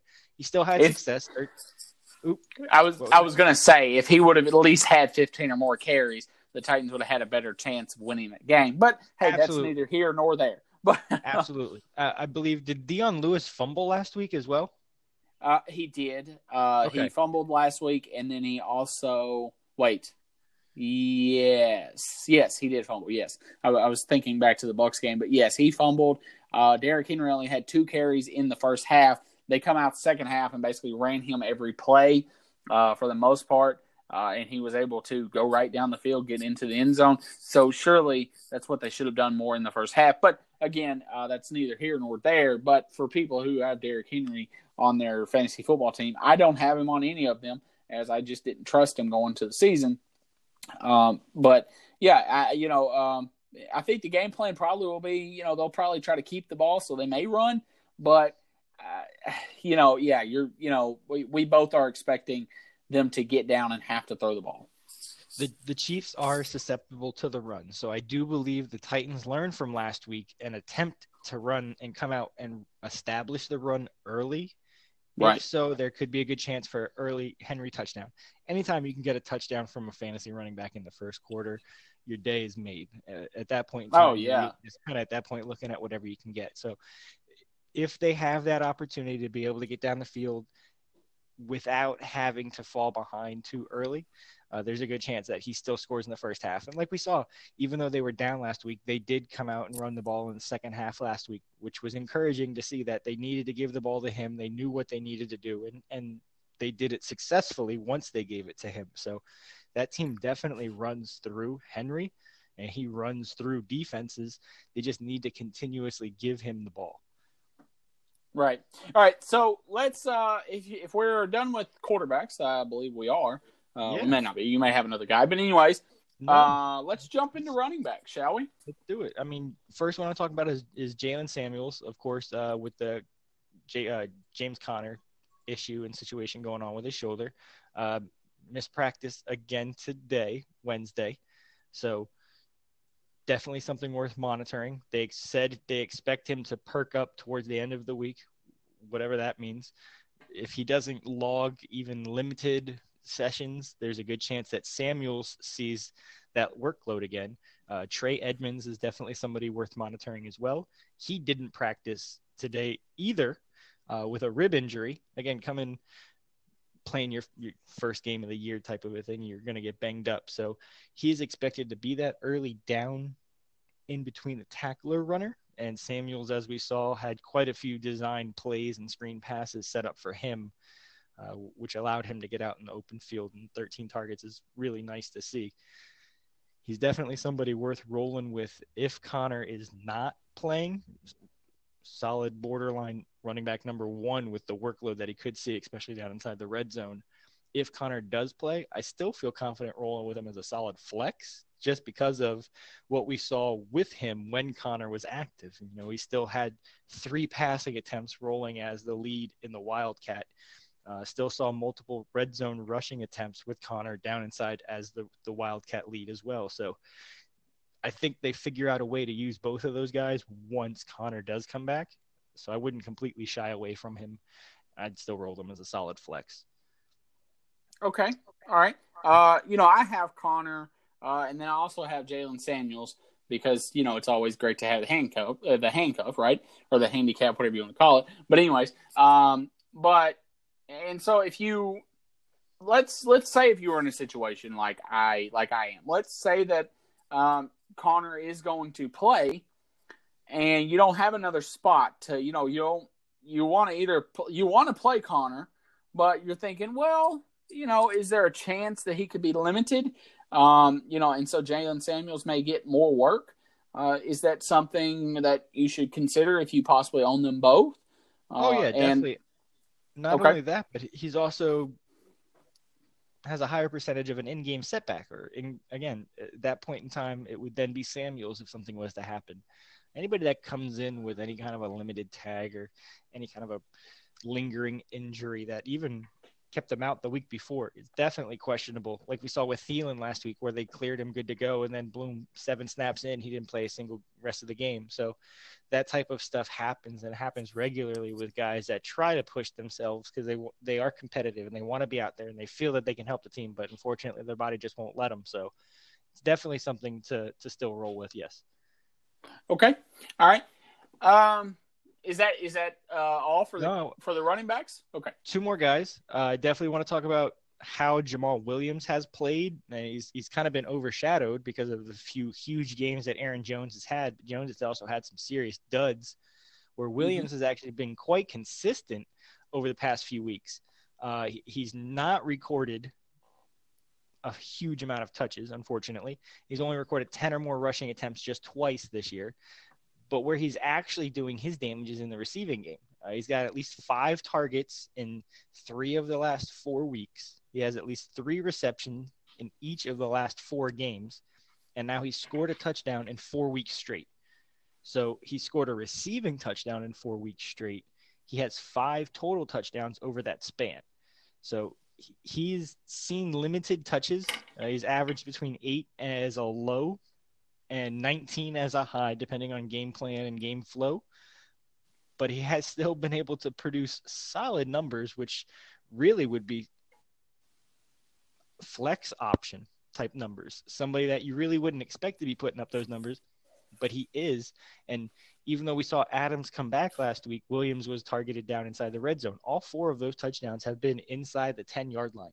That's a great number to see for a running back that's really not running the ball but still right. wanting they're still wanting to incorporate him inside that red zone package. They know for a fact what they have in him, and obviously Rodgers trusts him. So Jamaal Williams is definitely somebody that isn't highly owned, but should be.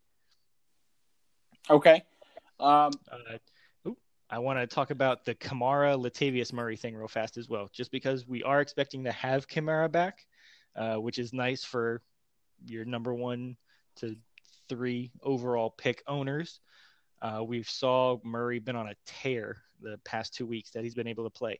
Now the Falcons them the Falcons themselves have been terrible against running backs, so there's a good spot that both of these guys have the ability to produce great numbers.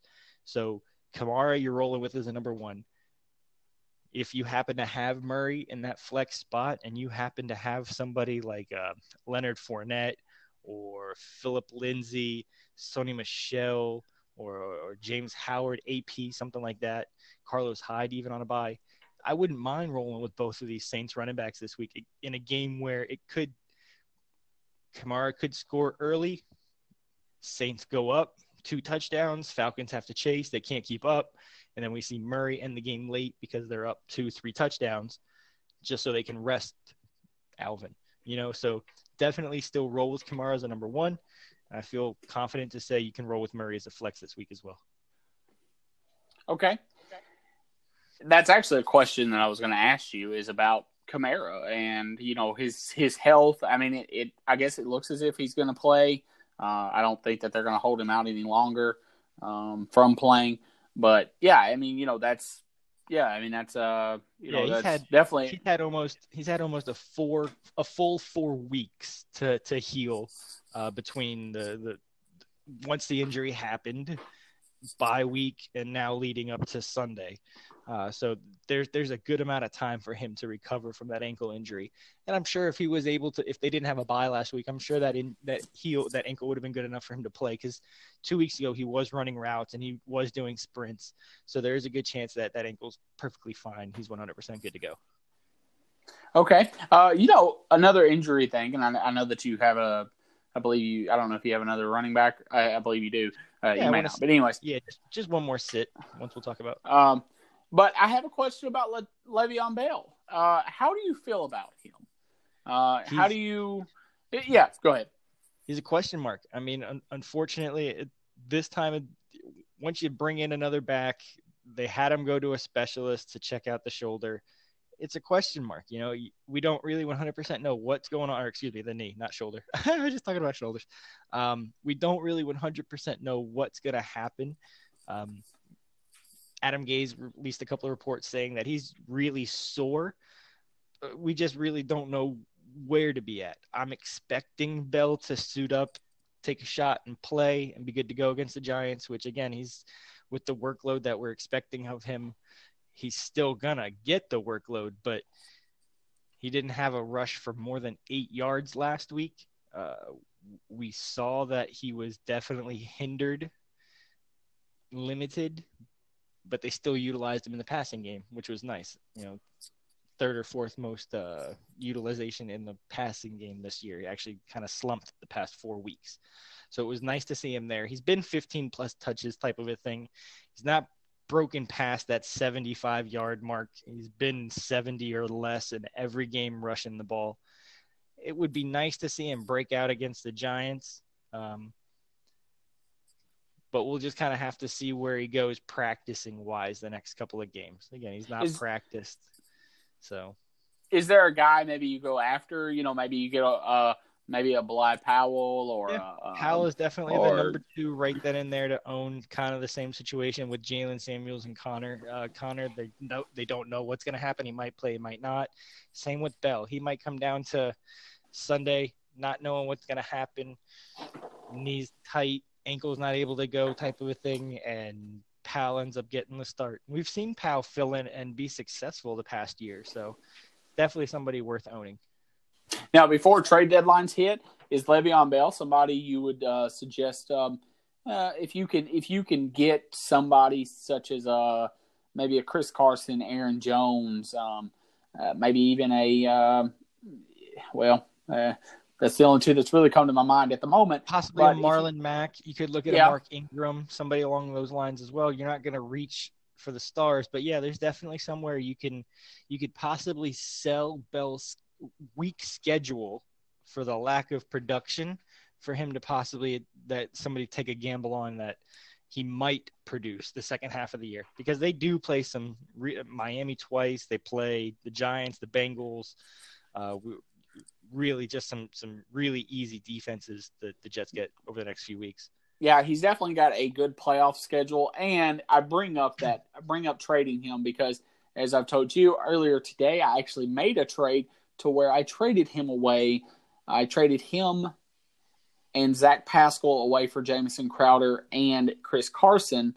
Uh, Chris Carson actually has a really good. Uh, he has a pretty good playoff schedule as well. But for Le'Veon Bell, though, uh, you know, I mean, if you're going to make the playoffs and um, you know, eh, you know, you need another running back uh, to kind of solidify your team. I, I think Le'Veon Bell for for the playoff purposes um, is is a great one to have. But of course, myself, I traded him away. But it's just because I, I I feel more comfortable. I guess there's two sides to it, you know. I mean, I think you can you can feel comfortable having him if you don't have him, but I think you might be able to feel more comfortable having someone else besides him if you currently do have him. But I, I you know, I guess there's two sides to it. I would definitely feel more confident with a Chris Carson in that Seattle offense over uh, Le'Veon Bell and the Jets offense and what they've looked like recently. Well, I always love it when an expert tells me I done good. But anyway, but nonetheless, uh, you had one more running back. Is that correct? Yeah, I want to sit LeSean McCoy. Um, unfortunately, he scored single digits in PPR leagues in five weeks straight. Um, almost borderline droppable now. We've seen Damien Williams kind of reappear to take over that backfield in past two weeks. Uh, crazy, what, 92 yarder last week, broke Jamaal. Um, Williams. Charles, Jamaal, Charles. no, Jamaal, Jamaal, Jamaal Charles. Charles. I don't. Uh, so many Williams, though. I'm just saying. so many Jamaals. Um, so broke his record, uh, previous record for 91 yard rush in Arrowhead. So it's definitely Damien Williams' backfield again. He's the better pass protector. He doesn't hold the ball like a loaf of bread, uh, which we've seen LeSean McCoy do for years when out in the open field. With Patrick Mahomes back, Williams is also the preferred passing option. Williams is both of them actually over McCoy. So it's definitely something that I feel confident benching McCoy, almost dropping him if you could go for somebody like if for whatever reason a Ronald Jones happens to still be available. We've we finally saw them commit to him last week. Now, granted, he had 70 plus yards in each of the first three games, and they still didn't commit to him you still kind of have to take what they say with a grain of salt. But at this point in time, dropping a McCoy for Ronald Jones would definitely be something I would look for. Even a Kalen Ballage, or you know, for Miami, and unfortunately it's Miami, but they do play the Bills, the Browns, the Eagles, and the Jets after the Colts. So there's some easier matchups there. Um, but we know that he's going to see targets and touches. Where McCoy, we're not 100% sure in that three-headed back. Okay, all right. Let's jump to wide receivers, shall we? Yeah, uh, let's talk who about Go ahead. Couple of them. Um, I want to start off with Tyrell Williams. He's an easy one. Uh, Oakland versus the Chargers this week. Derek Carr has thrown for multiple touchdowns in five of the last six games. Incredible, including at least 285 plus yards in three weeks straight. He's throwing the ball well. Williams was held out of the end zone for the first time last week played five games, has five touchdowns. Well, six games has five touchdowns. It's actually a revenge game for him to go back and play or to play against the Chargers traveling to Oakland. So I really like Tyrell Williams this week as a low end number two, solid number three. And then somebody else that I like is a low end number two, solid number three this week that played quietly and, and productively under the radar. That's DeVante Parker in Miami. Like we mentioned earlier about Ryan Fitzpatrick making this team somewhat competitive and competent. They're being able to move the ball and move the ball successfully, and, and that turns into fantasy points. So DeVante Parker now has 55 yards in every game except for week six.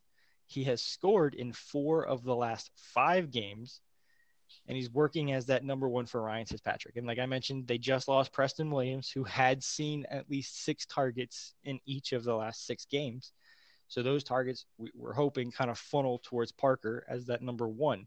So there's a good chance that even though this week is a zone defense against the Colts is a tough matchup, he still has the ability to find the end zone. We saw him score in 10 targets against the Bills, which is a tough matchup. They play them again next week. That's a revenge game for Ryan Fitzpatrick again. And then they get an easy, easy matchup down the road. The Eagles, or excuse me, the Browns, the Eagles, the Jets, the Giants, and the Bengals to finish off the season. Uh, very juicy matchups through the playoffs. You get the Jets, the Giants, and the Bengals, all really nice secondaries that Miami could actually have some nice wins against, actually. But productive wise, DeVante Parker and Ryan Fitzpatrick have shown to have nice chemistry. Uh, Parker mm-hmm. should have had a bigger game last week. He had two drops that were in his hands. So, should have had a bigger game last week. Has a solid of enough floor. Like I said, 55 yards in every week. Um, has quite a big ceiling as well. So I definitely think over the next few weeks, DeVante Parker is somebody that you should own. Okay. All right. Is that would that be it for this wide receivers? No. My okay. sit of the week is Jarvis Landry. Uh, had a great All week right. last week, 61 yards and touchdown. Uh, the week before, he cleared 50 yards as well. So he decent the past two weeks. Last week was his first touchdown.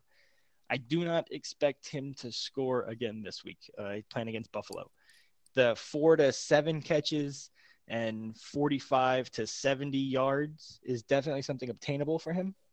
I don't see him finding the end zone, especially because the Bills defense has not allowed a slot receiver to find the end zone this year. They're allowing the third fewest fantasy points in the past eight games to wide receivers, and they're actually allowing the second least amount of fantasy points to slot wide receivers. So they've had that position shut down. This actually could be a bigger game for Odell Beckham on the outside, even though the Bills have been tough on the outside as well. But I do 100% say if you can get away from Landry, get away from Landry. Okay. Okay. All right. And moving to tight uh, ends. Yeah. Yeah.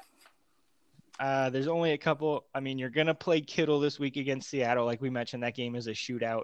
Uh, Seattle's actually struggled against tight ends, really, and they've struggled against tight ends because they're not real big name tight ends, except for Austin Hooper.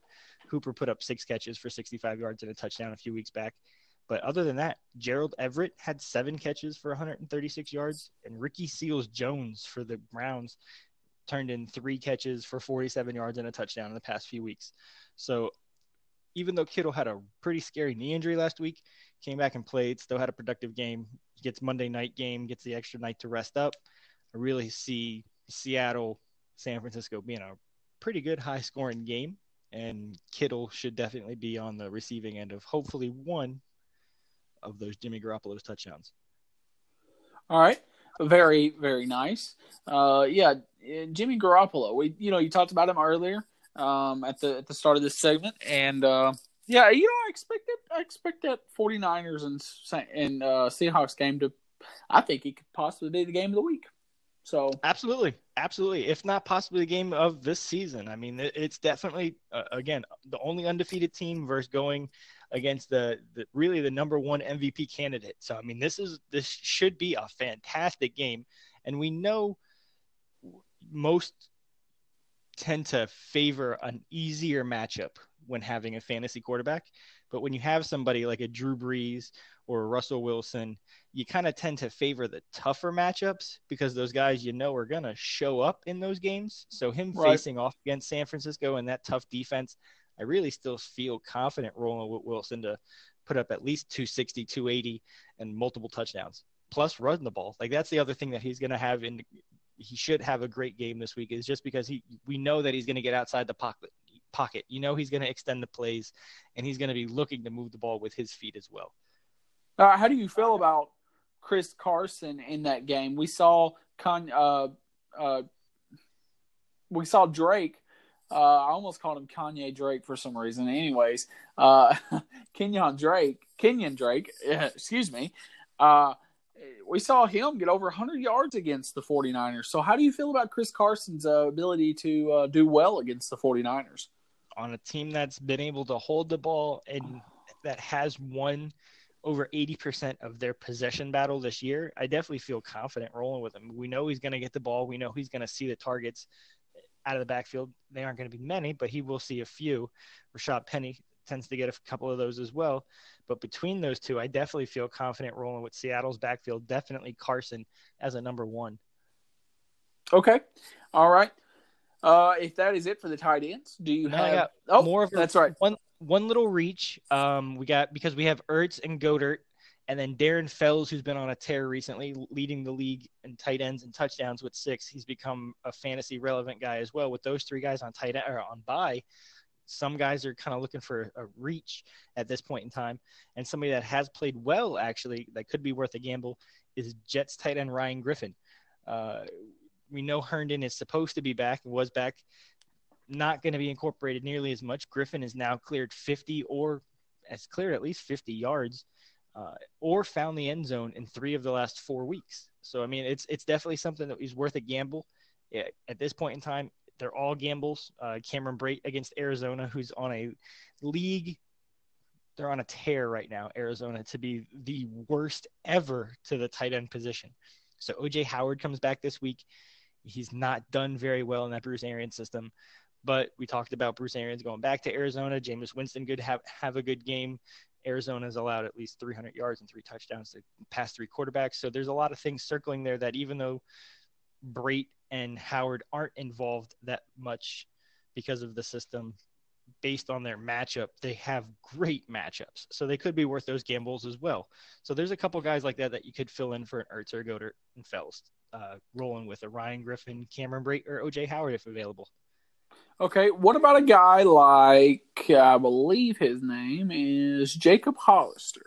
He's the tight end for the for the Seattle Seahawks, uh, and uh, I know we talked about Seattle a lot, but uh, you know he's I think he's had a, a couple of good games here uh, recently, and so maybe uh, maybe he's a guy who could be looked at. He's starting to see a few more targets. Saw a few more targets last week, but Luke Wilson is expected to play. Um, okay. So that's the one thing that is going to hinder his production. I'm not saying either of those guys are fantastic options. Um, Hollister did have two touchdowns last week, which was a great week. We weren't expecting it. He's more of a blocking tight end as well. Uh, he did log a season high 59 snaps last week. I don't think that's something that we're going to expect on a regular basis.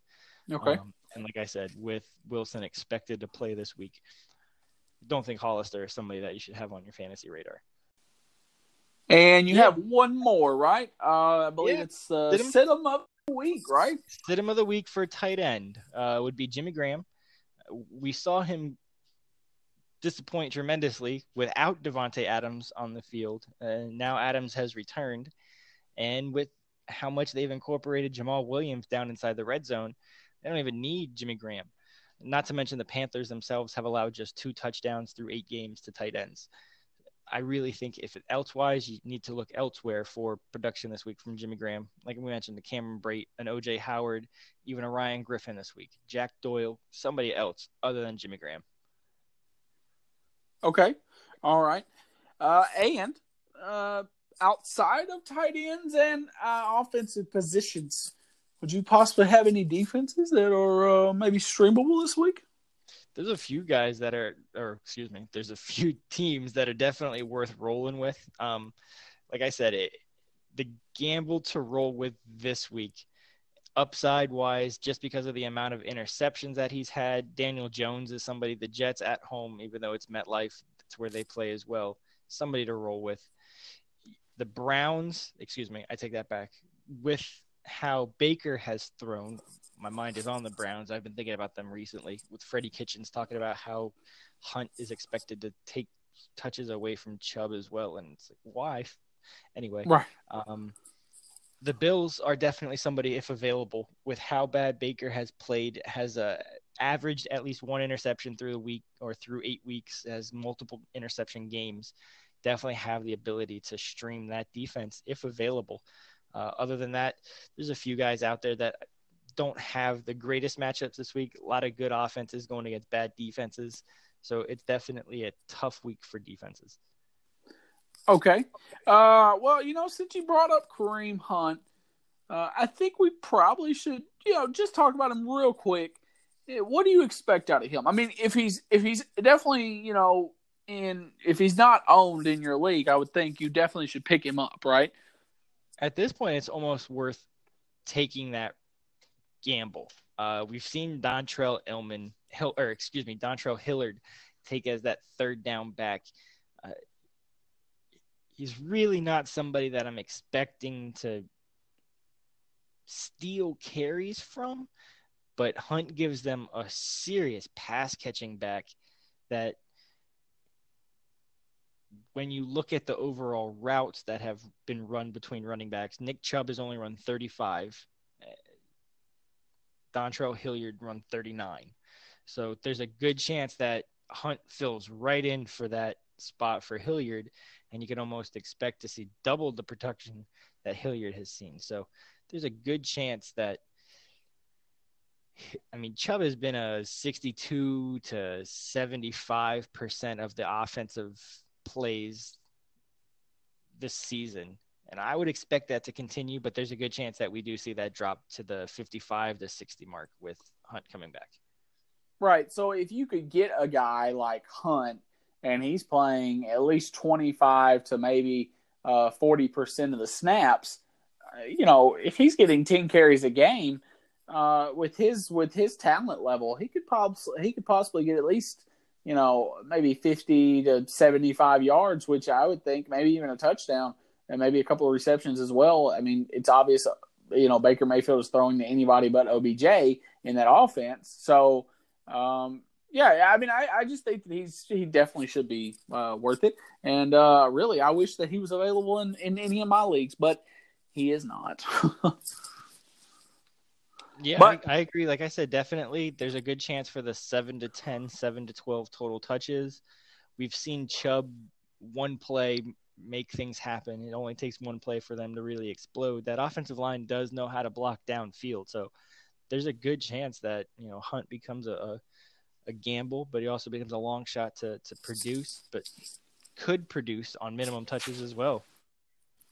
All right. Well, Jonathan, if that is all, my friend, I've enjoyed having you on for another uh, fantasy football segment here on Golden Point Sports Podcast. And uh, as always, you can catch Jonathan on Fantasy Football 101. He's on Facebook. He's always willing to answer your fantasy football questions. And uh, like I've always like I always say, he's helped me. Uh, he's always he's helped me win a couple of times, uh, and uh, he's always helped. You know, he's I I try to bring him on. I want him to come on and and give his give his uh, I say expert knowledge because he uh, he's helped me enough. I call him an expert, but uh, nonetheless, uh, Jonathan, as always, I appreciate you coming on, my friend.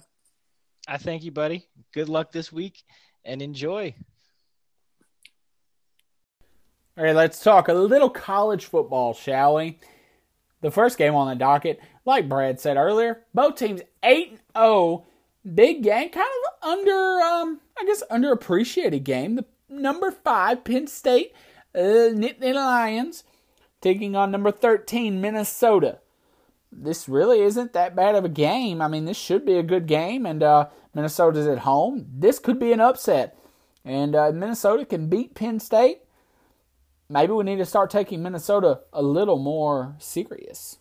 Maryland taking on number three Ohio State. I think Ohio State should be able to handle this. You know, they should be able to handle this pretty. I'd say pretty well. They should be able to, but uh, but you just never know. All right, number eleven Baylor versus TCU. Uh, this should be a good game. Baylor, uh, Baylor and TCU, they usually have a good game. Uh, I remember a few years ago, I believe it was the first year that they done the playoff, and Baylor and TCU. I want to say that neither of them got into the playoff.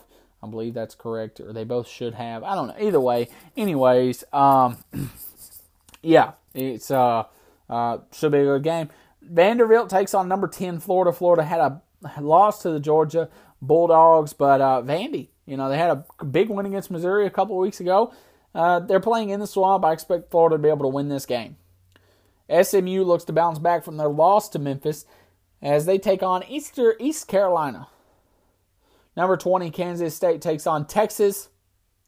Should be a good game. Texas outside of the top 25 now.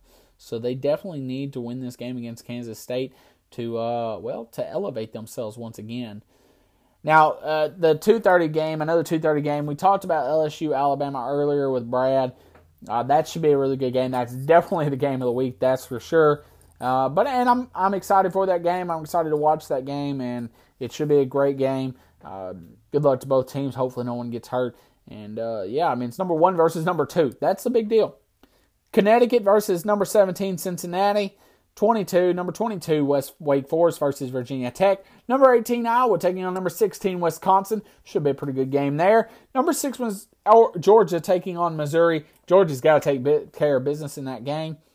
Number 15, Notre Dame. Notre Dame taking on Duke. Uh, definitely, it should be a good game, I would think. Number 4, Clemson taking on North Carolina State.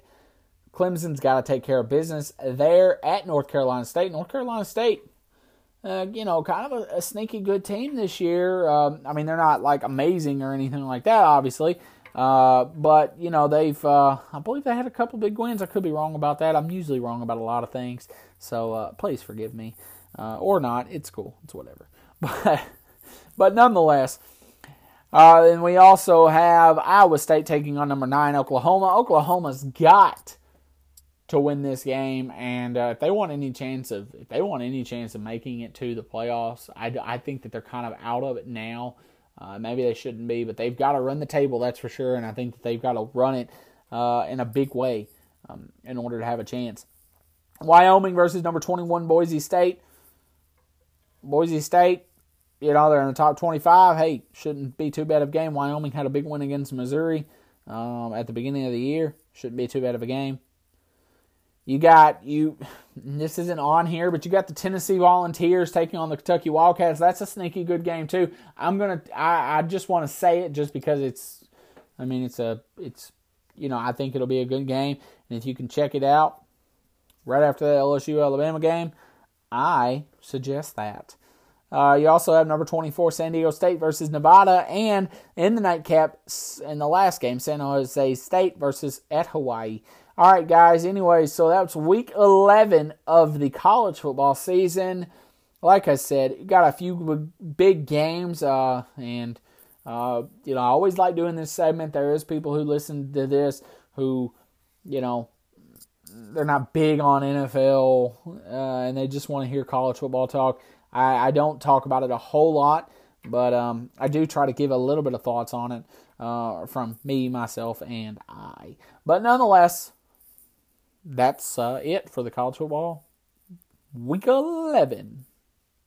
All right, folks, so the news is up next, and that's always our final segment.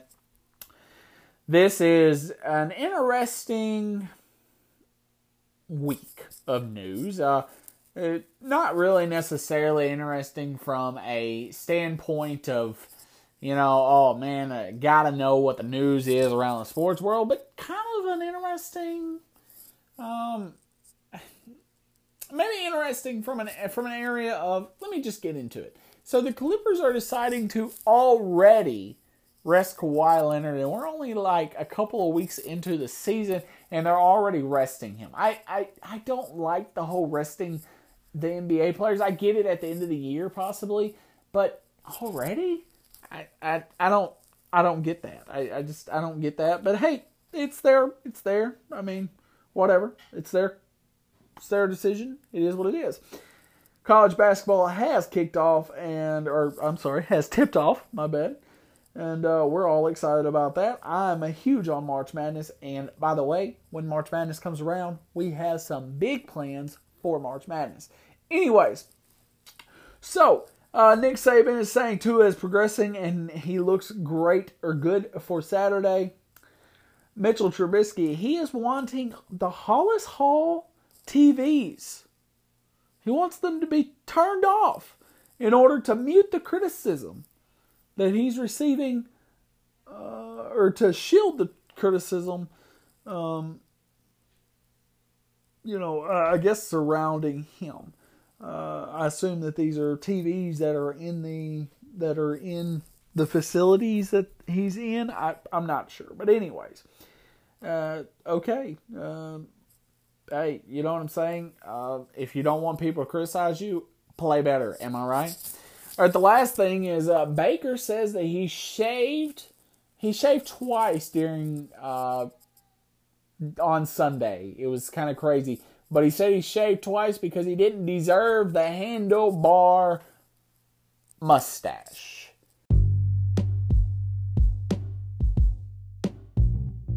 And that's going to do it for another edition of the Golden Point Sports Podcast. I'm your host, Robert Foster, and I ask that you like and follow us on Facebook at Golden Point Sports. And as always, I hope you have a great and blessed day.